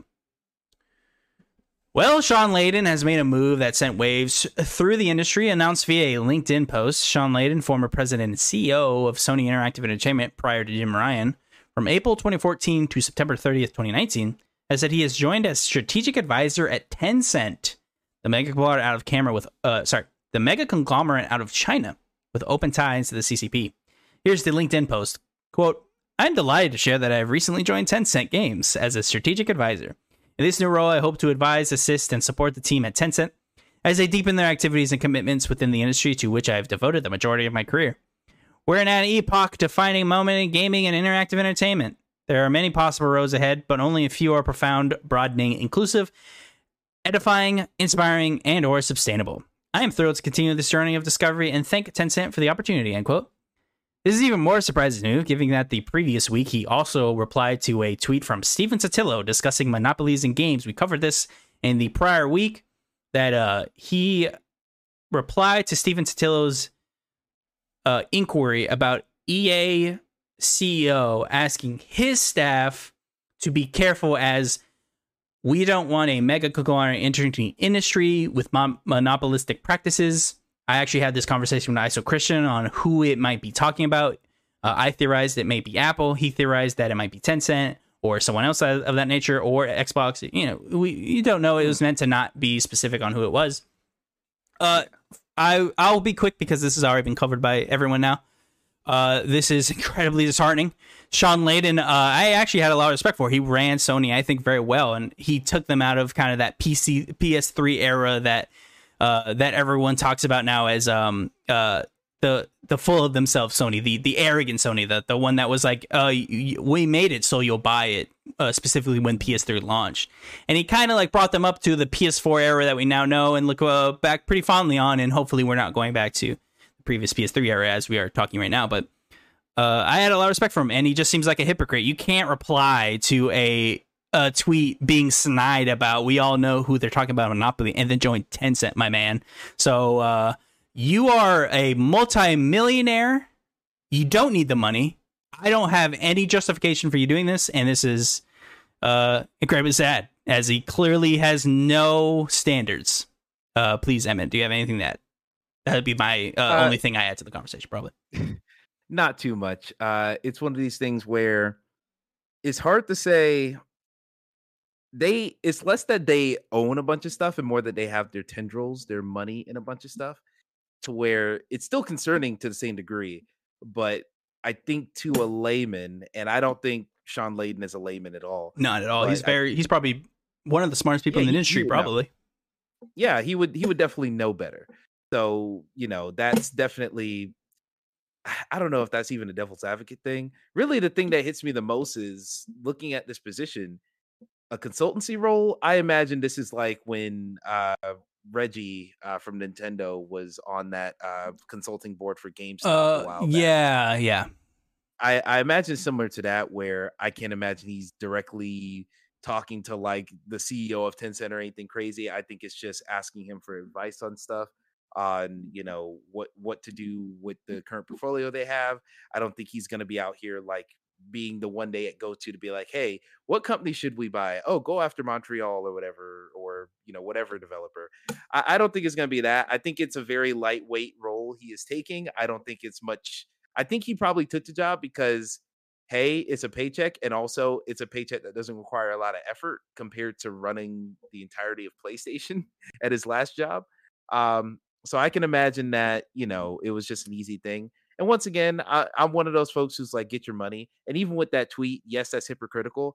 But at the same time, you can't help but help someone who doesn't deserve the help. In his case, he specifically was like being wary of uh of these massive conglomerations and then joined a massive conglomeration uh in Monopoly. So Probably the worst one out of all of them. Yeah, you you definitely you kind of fucked yourself there. But at the same time, I'm like, hey, I complain about all this shit about corporations and stuff. And I complain about, hey, the video game doesn't have any unions, but the place I work at right now, union free. And they're only like that because everyone, they treat everyone from the outside looking in so far pretty well. So it's all good until it's not, basically, is what I'm trying to say. And if he's to join them, perhaps he'll keep them from doing something crazy. But like they literally they don't just have tendrils in video games. They have tendrils in like Discord and yep. WeChat and all this shit. So I think yeah, they own WeChat. I'm pretty yeah, sure. Yeah, WeChat is completely theirs, but yeah. like Discord didn't know they had money in it until I was like looking it up and yep.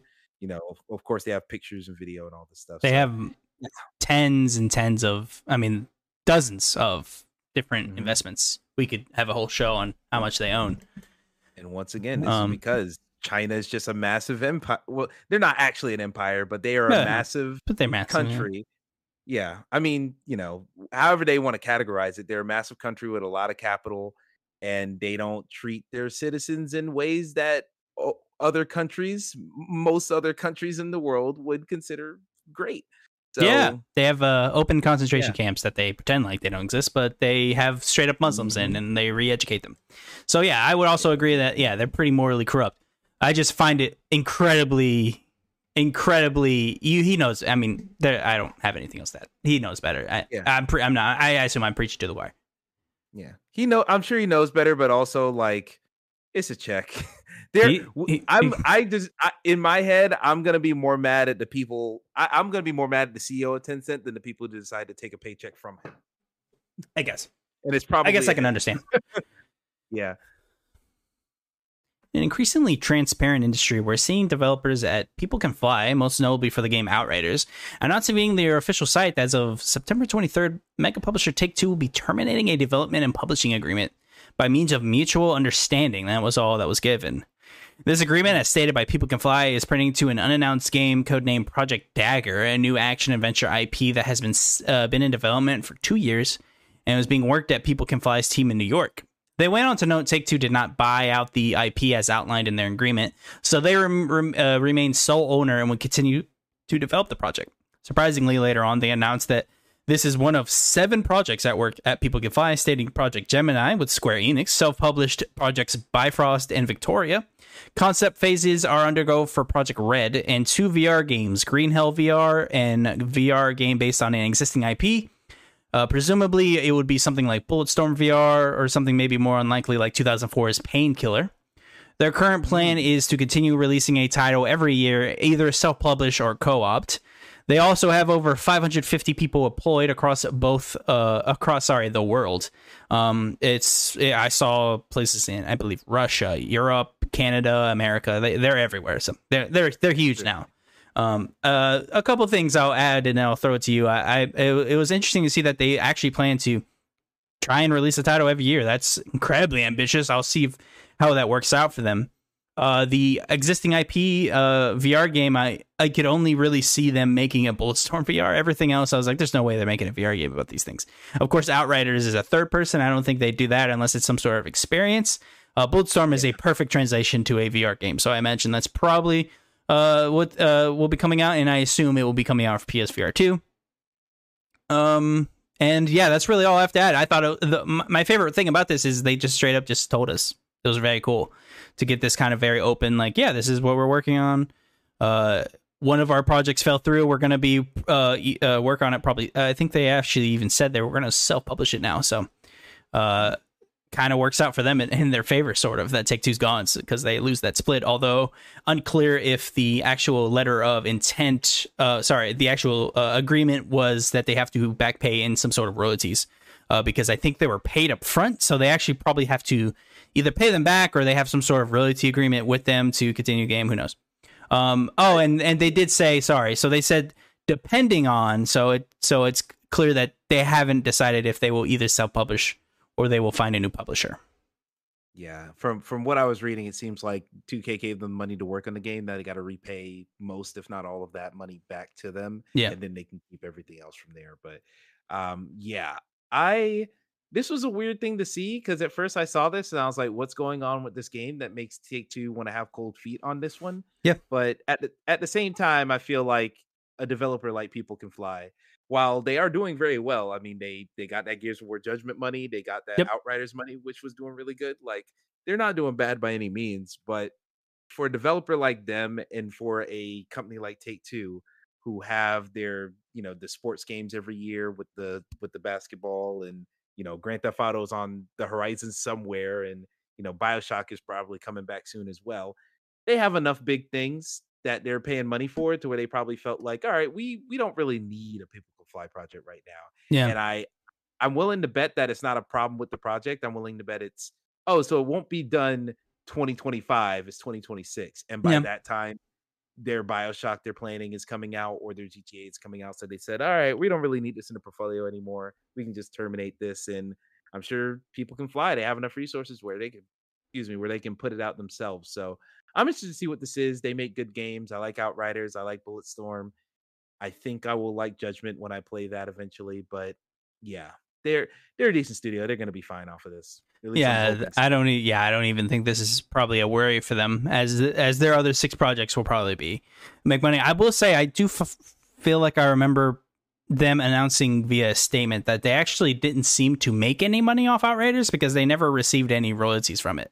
So now True. that was when it launched. So that could be it could be va- vastly different now. They could have made some money, of course, on uh, back sales, or of course when they released the new expansion, which I believe was paid. Yeah, that was a paid expansion. Yeah, so paid expansion. who know? I mean, who knows? Uh, they they could have made money off that. Yeah, I think it's a case of like Square Enix was like, you're not making any money until all the money you owe us from yes is paid off. Yeah, yeah. So assumably they haven't made money yet, unless of course the statement I said prior is true. I'm sure they've made money, but not as much as they could have. Oh yeah, I'm sure not. They didn't have to pay for Square. I'm sure that influenced them wanting to get out of this this deal too, because mm-hmm. they got to pay all that upfront to take two and still not get money months after release. Then nah, get all. I will be curious to see after this point because they are in another agreement with Square, so clearly it wasn't that bad. Um, but I'm curious if they're going to start just self publishing from now on after a while. They definitely have enough people to do it now. It's just to see if they have the capital because it's that's a lot of money and it's a lot of things that you don't think of that cost money, like random stuff like it's pizzas. so much yeah, pizzas, yeah, pizza parties. Uh, there's just so much paperwork and and marketing, yeah. and there's so much that you have to justify. So if they get a taste for it, they could focus solely on just self publishing. Although again, that's very expensive. Hmm. Yeah. So we'll see. We'll see. Good luck for them, though. I found this, and I wanted to quickly go over. This is another thing where I'm, I did not do a write up because it, it didn't seem appropriate. Because again, it, I would just be taking what they're writing down here. So uh, I'm going to read uh, kind of through the midway this. So this is from Xbox Wire. Xbox launched its Project Amplify to support Black youth interested in gaming industry careers. Uh, this is partway through the article. Gaming is a leading form of entertainment, but to date, only 2% of professionals in the video game industry are black, compared to 13% of the U.S. population. In partnership with members of the black communities at Xbox, Xbox is looking to up level that statistic and close this gap by promoting pop lines for black people and youth across the gaming industry. Introducing Project Amplify, a video series that aims to magnify black voices within Xbox to inspire, educate, and motivate youth across the US to aspire towards uh, careers in the gaming industry through real life storytelling from black leaders and employees across Xbox ecosystem. Project Amplify features 14 black employees from across Xbox as they each share advice, insights into their current roles, and highlights from their time within the gaming industry. This video series is meant to educate youth on the diversity of roles within the gaming industry while highlighting some of the black people who are working in those roles daily. On behalf of the black communities at Xbox, co-leads shared their personal stories in the video series on their journey into video gaming inclusivity. Uh, sorry, gaming industry inclusive of, and there's a bunch of this called "Growing Up." Uh, oh, sorry, these are actual full statements. Uh, if you want the full full statements, yeah, yeah, so you can head over. There's actually um a little teaser on Xbox Wire. First off, that's a kind of dope logo for that. Let's be real. Very that's, dope. That's pretty cool. Uh, that's pretty cool. But I just wanted to highlight this. This is very cool. Uh, I, I, anything supporting anyone is awesome, and this is just one of the main things that is very cool. I can speak to when I remember when I was school, uh, the STEM became a big thing. They always had like these videos like prepped, and I find that like that that's an easy way to inspire anyone. Is hey, uh, you can work at Xbox. Here's like uh, people that look like you working at Xbox, and there's like a cool video that plays. I I remember like it was yesterday, like the career videos that they played and like getting you ready like to go to college and things. And this is a cool thing I found. Um, it looks yeah. like uh the initiative will launch. Xbox is partnering with the 2022 Revolt Summit XT AT&T for a two-day event September 24th, 25th to reach students and gaming enthusiasts through on-site industry panels. Yeah, yeah, I I like the fact that this is a thing. Uh, when when here's, I like that this exists. Um, but I mean, similar to how I grew up, where in a black household, especially when for the longest time, especially when games were first a thing, it wasn't really thought of as an activity that black kids would do. Like like growing up, you know, oh, he likes video games. He's either he's weird or he's just like othered in some way. Um, so that was a thing that I had when I was growing up as a kid. But as I got older, that was less of a thing. Once they started making like Madden games, and it's like, oh, it's a sport. That's something we do. And so then that started becoming more of a thing that we got associated with. And then, you know, Call of Duty is a thing that we all play now. Like that's a common thing, you know, these shooters and whatnot, to the point where now it's no longer abnormal to, you know, see someone black working in the industry. You know, you got your Kahlief Adams spawn on me folks like that. Yep. And then development side, there's a lot of names too, you know, Sarah Bond and people like that. For me though, I the first per, the first time I ever saw a black person working in video games, like press side or developer side, anything. The episode of Core where they were talking about Fat Princess. Oh whoever, wow. Whoever was talking about, I forget the man's name, but whoever was talking about Fat Princess on that episode, the first black man I ever saw in video games. I had been watching G4 for years up to that point. Not a single black person the entire time on any side, Yeah. press or anything. And yeah, that one episode of Core, I saw that. And then from then on, up until that point, I wanted to be an animator, but I didn't like drawing. I just like Pixar movies. So I was Yeah. like, oh, I just like that. But then I saw him there and I'm like, oh, this is a possibility. And then that's when the seed was planted to put me here. So That's awesome. like it's it's good to see people doing those jobs and it's good to also programs like this are going to change the cultural aspects that kind of lead people to because if you just work in if you're in poverty your whole life you're not necessarily saying i want to work a job that is what i want as a passion you're saying i want the job that pays the most i want the job that gets me out of the situation and that's the priority rather than Yeah. something you have a passion about so projects like these and things like these are going to ignite those passions a little bit more and put people in positions that they like as a job rather than somewhere they need to be to just make ends meet. So, gotta love that. That's always something I approve of. Yeah, yeah. To quickly uh, bring up what you kind of st- uh, started with, I remember when I was a kid in middle school, and it, and, it- and it it shifts so quickly. I remember in middle school, and you know where I grew up. It was a predominantly black neighborhood, and in middle school, I remember hanging out with my black friends talking about anime and things, and we would always have either another black person or just someone randomly would be like, "What? Like that's not very black," or or that's not like that's uh or uh be They more black. And and it, it was always a strange thing that happened. And then as soon as high school hit, I I feel like you're right on the money there. It kind of became less othered than it was and that and like anime became more popular anime actually i think was one of the main drivers of of having like a social event that kids talked about.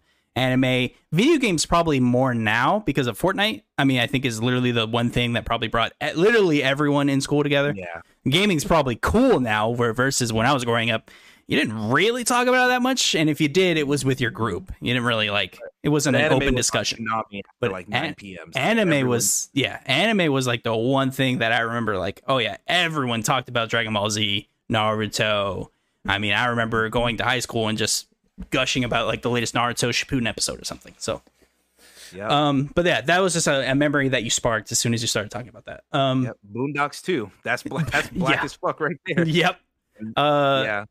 But to yeah oh and to quickly harken back i do hope that some sort of funding uh goes towards inner cities.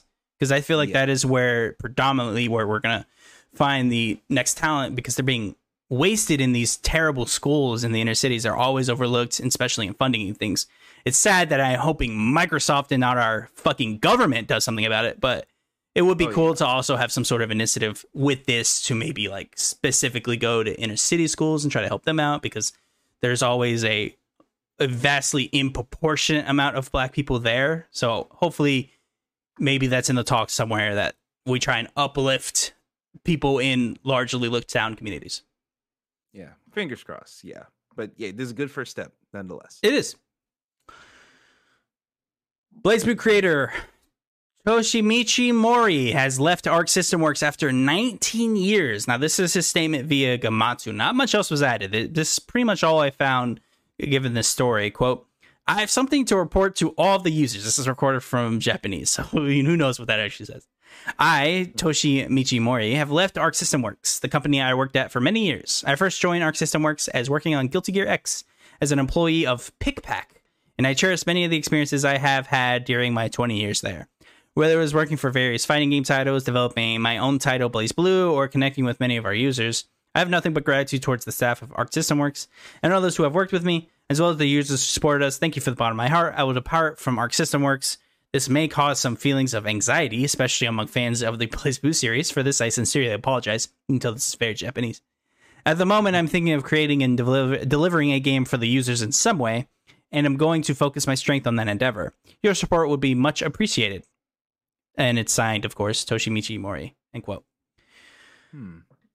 I don't have much to add. I'm not an Arc System Works fan. I thought that was just noteworthy that they are losing something, but he says he wants to make another game, so maybe he'll make his either his own studio. I know NetEase is trying to incentivize, especially uh, after they uh, had the Yakuza creator leave and make his own studio. Maybe they float some money to him and have him create his own studio to make a fighting game. Who knows? But that's merely theorizing. I have no idea what this man's going to Yeah. do. I mean, speaking of that studio from the Yakuza director, I'm sure Tencent will be glad to snatch them up and give them a studio and Yep. make some games for us. So Yep. all these conglomerates, I'm sure, happy to get more under their under their umbrella. But yeah, good eh, hell of a career over at Arc System Works. I Yep. know, you know, a lot of good games they made there. So, you know, shout out to him, but I'm sure we won't this ain't the last we've heard of him. No, no. Certainly, certainly. Delivered exclusively by Tom Henderson and Insider Gaming. I still don't know what the site is. I think it's his own that he made, or maybe someone else's. Yeah, it's another site he made. I think he Okay. making new sites to stay, I don't know, on top of things. It's weird, but this definitely is site and he's legit. he's he's getting more and more uh, of a name. So I'm like, oh, how's no one bought you? Like, how's IGN not truckload of money just showed to you? Like, you want to fucking work for us, I- bro? I'll tell you what, they don't do that because every other staffer there is like, oh, you gave him a lot of money to be here, huh? yeah, that's true. that's true. Yeah. Uh, his sources are stating. Uh, let me just start over. Delivered exclusively by Tom Henderson at Insider Gaming, his sources are stating Disney uh, wanting their Star Wars franchise to have two games a year, specifically one major AAA title and one smaller title every physical year. This aligns pretty well with what we know is coming from the media conglomerate, working with several different studios to make games on the franchise. As of right now, we know uh, of these titles: Amy Hennig's game from Skydance Media, Untitled FPS from Respawn, open world game from Ubisoft Massive, Star Wars Eclipse Quantic Dream, Knights of the Old Republic remake from uh, Saber Interactive, of course, originally Aspyr, Jedi Survivor, which is the Fallen Order sequel from Respawn, Star Wars Hunters, which is a Zynga title, Untitled strategy game, also from Respawn. Also outlined in the article and reported on by me last year, there's also a rumored Mandalorian game, but nothing substantial has come from these rumors, other than a faked gameplay leak from Reddit last year. We actually covered that Mm. too. That was uh pretty fake. um yeah, Huh. I want to cut this to you because I've kind of dominated the conversations in the beginning. Uh, uh, what what do you think of all this when you first read this? Um, first off, I didn't realize it was they wanted a new Star Wars game every six months. I thought it was just a Disney game because I saw Amy Hennig's game from Skydance, and I was like, oh yeah, the Black Panther Captain America one. Maybe I And mistyped. So let me double check on that. That is a good point. Yeah. Because unless hey, Amy Hennig, big studio, they no, it says Amy Hennig has a Star Wars game in development. yes. apparently, so yes. it says that in the article. So wow, didn't know that. Okay, two cool for titles, yeah. I- yeah, I guess you'll get a second shot at that. But yeah, um, as far as this, it makes me a little nervous because we used to be at a point where for Disney and Marvel games, whenever they for the longest time, you know, PS2, PS3 generation and backwards, you got a game with the movie. Uh, and that's pretty much how it worked. And it wasn't really a monument monumental game release because it was really just marketing for the movie at that point. But late PS3 to PS4 generation, when you got a video game based off of one of these characters, you know, Batman Arkham was an event on its own. Uh, Spider-Man PS4, an event on its own. Um, and I think I'm gonna miss that because with how now that Disney has finally figured out, okay, we know how to get these relationships going, we know how to give our IP to other studios and make something on a regular clip. We're gonna be seeing a lot more of these Star Wars games, and I'm someone who I already don't care about Star Wars. Really, uh, not to bring up this dead horse, but uh, after what's the one that came out, Force Awakens, I was like, all right, I never need to care about this franchise ever again. So for me personally, I don't really care. Um, somehow Emperor Palpatine is back. Yeah, all just the entire Terrible that writing. at the end. What the fuck are we doing? But um, yeah, the only good thing for me is that now I can pick and choose. Thank God I'm not someone who cares about Star Wars as a franchise because now I can say, oh, I like Respawn. I'm gonna see what that FPS is. Oh, I like Respawn. I'm gonna see if Fallen Order 2 is any better. Um, you know, I, I can pick and choose based off of the studios I care about rather than having to slavishly watch everything, consume everything. I can just pick and choose. So that's one good thing, I suppose. So it's not putting all your eggs in one basket every five years, and then if it doesn't hit, it doesn't hit. But hey, at least I'll have something here. And I like to see what those smaller titles are going to be because most of these titles they have listed here, like these are triple A Yeah. big deal things, with maybe the exception of Knights of the Old Republic in that Zynga game as well. But hey, if we get more stuff like Tron Identity, I think that's a really healthy thing for the Star Wars IP and franchise to do. Give me some weird indie stuff that's out of left field. Agreed. Uh, uh, going quickly back to what you just brought up is like the ti- smaller titles every year. Yeah, pretty much everything here isn't really a smaller title. So I'm a, what I assume smaller title was a nice way of saying mobile game.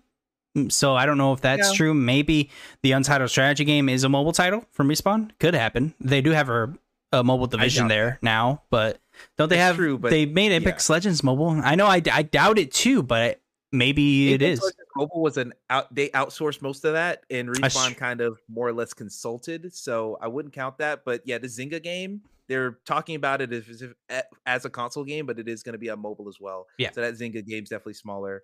I imagine. What's the other one I said? Maybe Uh, Eclipse is like that small, although their budget definitely won't be.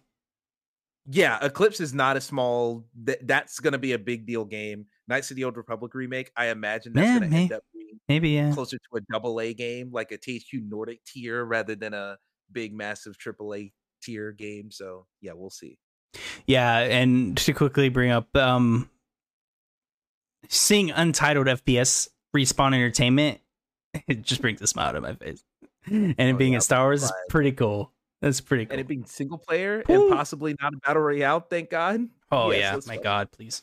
Yeah, I so, got, hey, I got Titanfall 2 running on my Steam Deck finally, so I'm I'm back in the trenches. yeah, yeah. So hopefully that I'm excited for Jedi Survivor. Uh pretty much I'll try everything. Of course, not Star Wars Hunters. The strategy game is solely dependent on how good it is. Interesting that they went to respawn for that. Uh, I, I'm curious why they didn't see if Firaxis wanted to do something. Maybe they were just too I- busy. I guarantee you that's just them wanting to work with Respawn again and Respawn themselves being like, let's diversify again. Yeah. Strategy. Let's try some weird stuff because Apex Legends was probably weird when they were making it. So I Oh, assume yeah, they're and open to making weird stuff. Yeah, now look at it. Yep. Uh, and of course, uh, Eclipse uh, Quantic has been bought by NetEase. So True. Who knows? Plus, it- that game's not coming out until 2028 anyway. yeah, yeah, yeah. They're still trying to make the damn game. Yeah. Or attract talent to make it. Yeah, no one wants to work there. Yeah. Date updates. We're getting to date updates now. Skull and Bones has been delayed to March 9th, 2023 again. Again, this game refuses to come out. There's just no way this is going to be good. Now I can play God of War. yeah. on the same day. Yeah, I, I don't know what I don't I can't imagine what they were thinking of announcing that date. Whoop de doo. Oh well. Oxenfree 2 has moved their release date. They are going to be moving their release window to 2023. Of course, a bit late, but they did announce that they are not releasing this year. They did not specify specifically when, though. Of course, Oxenfree That game will be good. Night School Studios, of course, now bought by uh, Netflix. Yeah. Still wild to think about, but yeah, that's true. It is weird, and also I, I wouldn't be shocked if this is to work uh, to release it synonymously on Netflix, and that's why they had to uh, push it. Mhm. The Scorn release date was moved forward to October 14th. Get excited. Of course, Game Pass. If you have Game Pass, you can just play the game. Scoring game of the year. All right, maybe not, but it's gonna be cool. Uh, very phallic. Sackboy a Big Adventure is coming to PC. We already covered that October 27th. Wild Hearts. This is the game we talked about prior. Will be released February 17th, 2023. It will be coming to PS5, Xbox Series S and X, and PC, Steam, Epic Game Store, and Origin. Uh, a couple details highlighted. I believe I got this from Nibellion. New IP. Um, instead of Toukiden to appeal to a bigger audience, the hunting style game with crafting elements, zone based, up to three players for co op. EA is going to help with publishing in dev for about four years. There will be a new gameplay trailer on October 5th. Uh. Very curious on this. I was, of course, an idiot and thought this was a hunting game, as in like hunting, not Monster Hunter like game. Uh, so oh, it's you very. thought this was Cabela's. It just said hunting, so I was like, "Is this some sort of feudal fantasy hunting game?" And of course, I From didn't get to Toy Tech specific. Yeah, exactly. I was like, "What's so fucking weird?" Of course, I didn't wrap it around specifically to yes, it is a hunting game, but it's like big Monster Hunter like combat. Mm-hmm. I, I, have, of I'll course, I'm an idiot, so don't listen to me. I wouldn't say all that, but I will say for this, uh, I am honestly surprised this thing's coming so soon. I'm They only announced Very. the partnership between Koei Tecmo and EA. Said, "Hey, we're working together." Like a couple weeks ago, maybe like three weeks ago, and here we are about a month ago, and they're showing full-on gameplay with the release date for less than six months away. Did not expect that. Uh, it looks interesting, but it also looks like, just looking at the trailer, it looks like a Western game that was made to try and appeal to the Eastern audience. It feels like that aggressively um, which we'll see how that works. I, I don't know if the bullshit meter goes off really heavily over there in Asia, but we'll see. Um, but it looks fine. Uh, I don't think I'm gonna play it on launch unless it's like a Game Pass thing, but it looks like it's quality enough. Yeah, it looks it does uh, air a sense of quality to it. Will it make money? I don't know. Monster Hunter World became Capcom's most powerful game they ever released. So I'm assuming that is what incentivized a lot of this. So I'll be curious to see if this does good at all, if people care. I, I as soon as I realized, oh, it's Monster Hunter, I'm not playing. I wouldn't have played it either way. But I, I'm just not a Monster Hunter guy. I tried Worlds, I just was not into it at all. So it, it, it's one of those games where it looks cool. I, I just it's not for me. Yeah, the combat in this one looks a little bit more actiony, more Yes. like the Koei Tecmo games I'm familiar with. Yeah. And if that's the case, I might get with this one, but I'm not gonna guarantee anything until I see more gameplay on the fifth. Yeah, on the fifth. These are your Prime Gaming October free games lineup: Fallout 76, Total War Warhammer 2, Middle Earth Shadow of War, Glass Masquerade Origins, Loom, Heroes Hour, Horace. Go claim that. You have all of October. Here's your essential titles for October by PS Plus, of course. If you're an essential member, you get all these games. Make sure to grab them. You have to actively grab them to be able to add it to your library. This starts the first Tuesday of every month. Hot Wheels Unleashed. This is your PS4 and PS5 title. Injustice 2 for PS4. Superhot. PS4. Superhot. Very good game. Play it. It's a big mind trip. I loved that game. Now, they did say they would re- announce the premium games They said they were doing that later in the month, Which which, is is literally in two days. tomorrow. So, like, Yeah. I'm hoping it's out now. I will quickly look up. It doesn't look like it, so Yeah, I didn't see anything on Twitter. I've had it open for most of the show, so yeah, I wouldn't hold your breath. Yeah, it doesn't look like it. So we don't have, as of right now, I'm sure if you look up what the titles are, they're probably live as you're listening.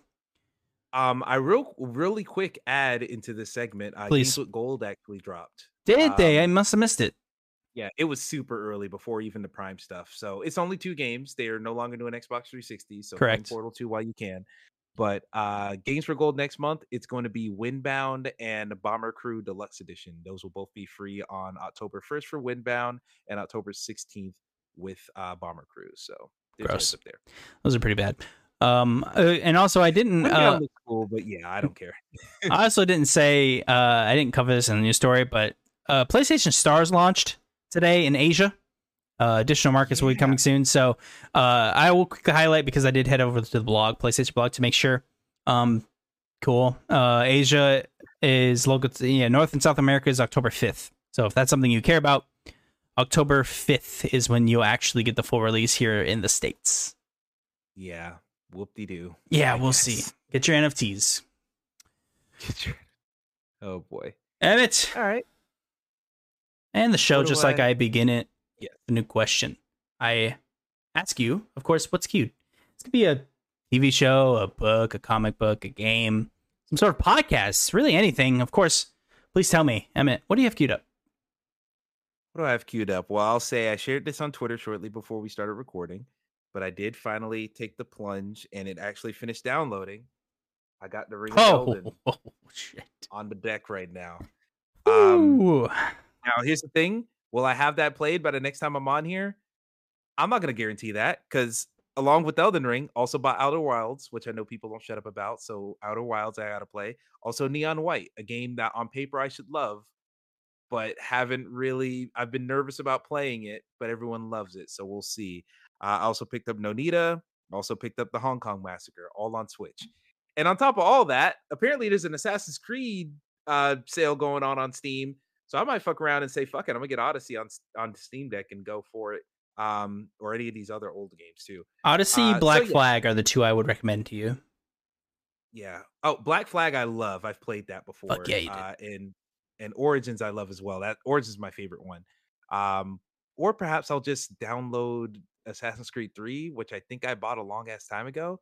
Wait, you can't buy Assassin? Oh yeah, I forgot they took down like half these games. Um, Hilarious. God damn it. Um, in any case, yeah, I got a lot of Steam Deck stuff uh loaded up. That's what I'm probably gonna be doing next. I still have Saints Row on the back burner. I feel like my lack of desire to play more Saints Row speaks volumes. Yeah. But Same here. yeah, it's once again, it's not bad. I just can't find the It's not good enough though, you know? Like it doesn't Yeah. we got so many games, it doesn't matter if you're good. You have to be kind of great in order to like demand your attention. Exactamundo. So yeah, that's what I got on the docket here. And perhaps I'll start Immortality soon as well, because I know people don't shut up about that one too. So yeah, that's on the docket as well. Movies and all that music and other stuff. Whatever. It is what it is. I'm trying to play some games, damn it. I need to play something that gets me feeling again. So that's why I Yeah. So yeah, we'll see. I don't have too much planned for the weekend. Um, I'm going to be trying to go to Atlanta to watch a comedy show uh, Mhm. featuring Joe Rogan. So we're going to try and do that. I don't really have any other plans. It's very up in the air, of course. I live in Georgia, so Hurricane Ian might cancel plans. If it looks bad in the morning, we're probably just going to call it a wash and just be like, eh, it's fine. And just stay home. It's a Um, long way to drive for a comedy show. Not gonna yeah, lie. it is. It is. It's an excuse that I, we don't really get out much. So like, if we find a reason, we're like, eh, let's do it. Fuck it. So and I, I'm a I'm a homebody. So like, I ne- I would never leave this house. But my wife's like, let's do things. I'm like, all right, whatever. So Ask me. My friends hit me up, and I'm like, all right, I'll come. I mean, I'm literally like, I don't really want to do anything. I like being here with my TV. So I would probably die if it wasn't for her. Um, Jesus so- Christ. I will see the sun for a while. Again, that's a big question. though. the hurricane could cancel all of our plans, which is honestly fine because that's an excuse to play more games. Um, Here you go. I did forget to add in the PlayStation Stars. Apparently, they will give you priority access um, for your customer support if you're a high member in the program, which is Seems I can't dastardly. can't believe if that's real. I can't I can't believe it. That's Hey, pretty once it hilarious. comes to America in like a week, we'll find out more about it. Yeah. Um, but aside from that, I don't really know. I heard that they're giving out free ivermectin to every Joe Rogan uh, recipient, so that's gonna be very fun. Um, what else? Oh boy, a lot of horse owners in Georgia. Yeah, yeah, it's gonna be so Yeah, much. well, Hor- yeah, yeah, yeah. It's specifically for horses too, so it's definitely it's not safe to consume. Um, I knew some. stuff. I knew someone that uh, it's a horse medicine. Um, I don't care if you bought the human stuff, but this person specifically bought the horse stuff, not knowing, and uh, I made fun of them because you could die because it's very toxic. Um, that's really it. I don't have a big plan for this week. I do want to play Mortality, like you said, but I've been pl- trying to play that for the last month. The Last of Us Part Two t- uh, Platinum, as well as Part One, was looming over my head. So I, f- it was one of those things where every time I played a game, I was like, ah, I should be doing that, so I get it over with. Now that's Yeah. done, I feel like my life's the oyster. So like, I feel like I can go to anything. Bingo. Um, aside from that, that's all I got for you guys, uh, Achievers. Uh, thank you for listening this far in. Uh, we are sub two hours, which is a big deal with me and Emmett on a show. Woo! Uh, Barely, but we did. barely, barely, barely, but we are right there. Um, hopefully, uh, stay safe if you're in Florida, and of course on the coastal side of Georgia. Um, and we hearts out for anyone in Cuba. Hopefully, you guys safe as well. Um, please, uh, uh, follow your weather channels and all that stuff. Be safe. It looks like mm, where I am, I'm not gonna get hit at all that hard. But again, this thing, hurricanes aren't very much predictable in too too much of a way. So we could end up getting hit. Who knows? It's been incredibly ominous the last like few days. Like I don't know what it looks like oh, over your, side, but it just looks gray for the last three days, and it's just so creepy. The winds are hitting pretty hard, and it's like ooh, it feels like a boss fight's about to happen. hmm Yeah, it's definitely. We haven't had it. It's not gloomy or anything right now, but literally all this morning, just aggressive wind. Yeah. Uh, it's calm right now, but it's just been blowing hard. So we might get a little bit of rain or whatnot. But by the time it gets all the way up here, because we're like eight hours more north than you, so we'll be fine. I'm pretty sure. I, I think you have the least amount to worry pretty much about anybody. And in theory, going to Atlanta, you're technically driving away from the storm, so who knows? We'll see. So yeah, we'll see. All right. Thank you so much for joining us. Remember, go Chief. Whoop de doo.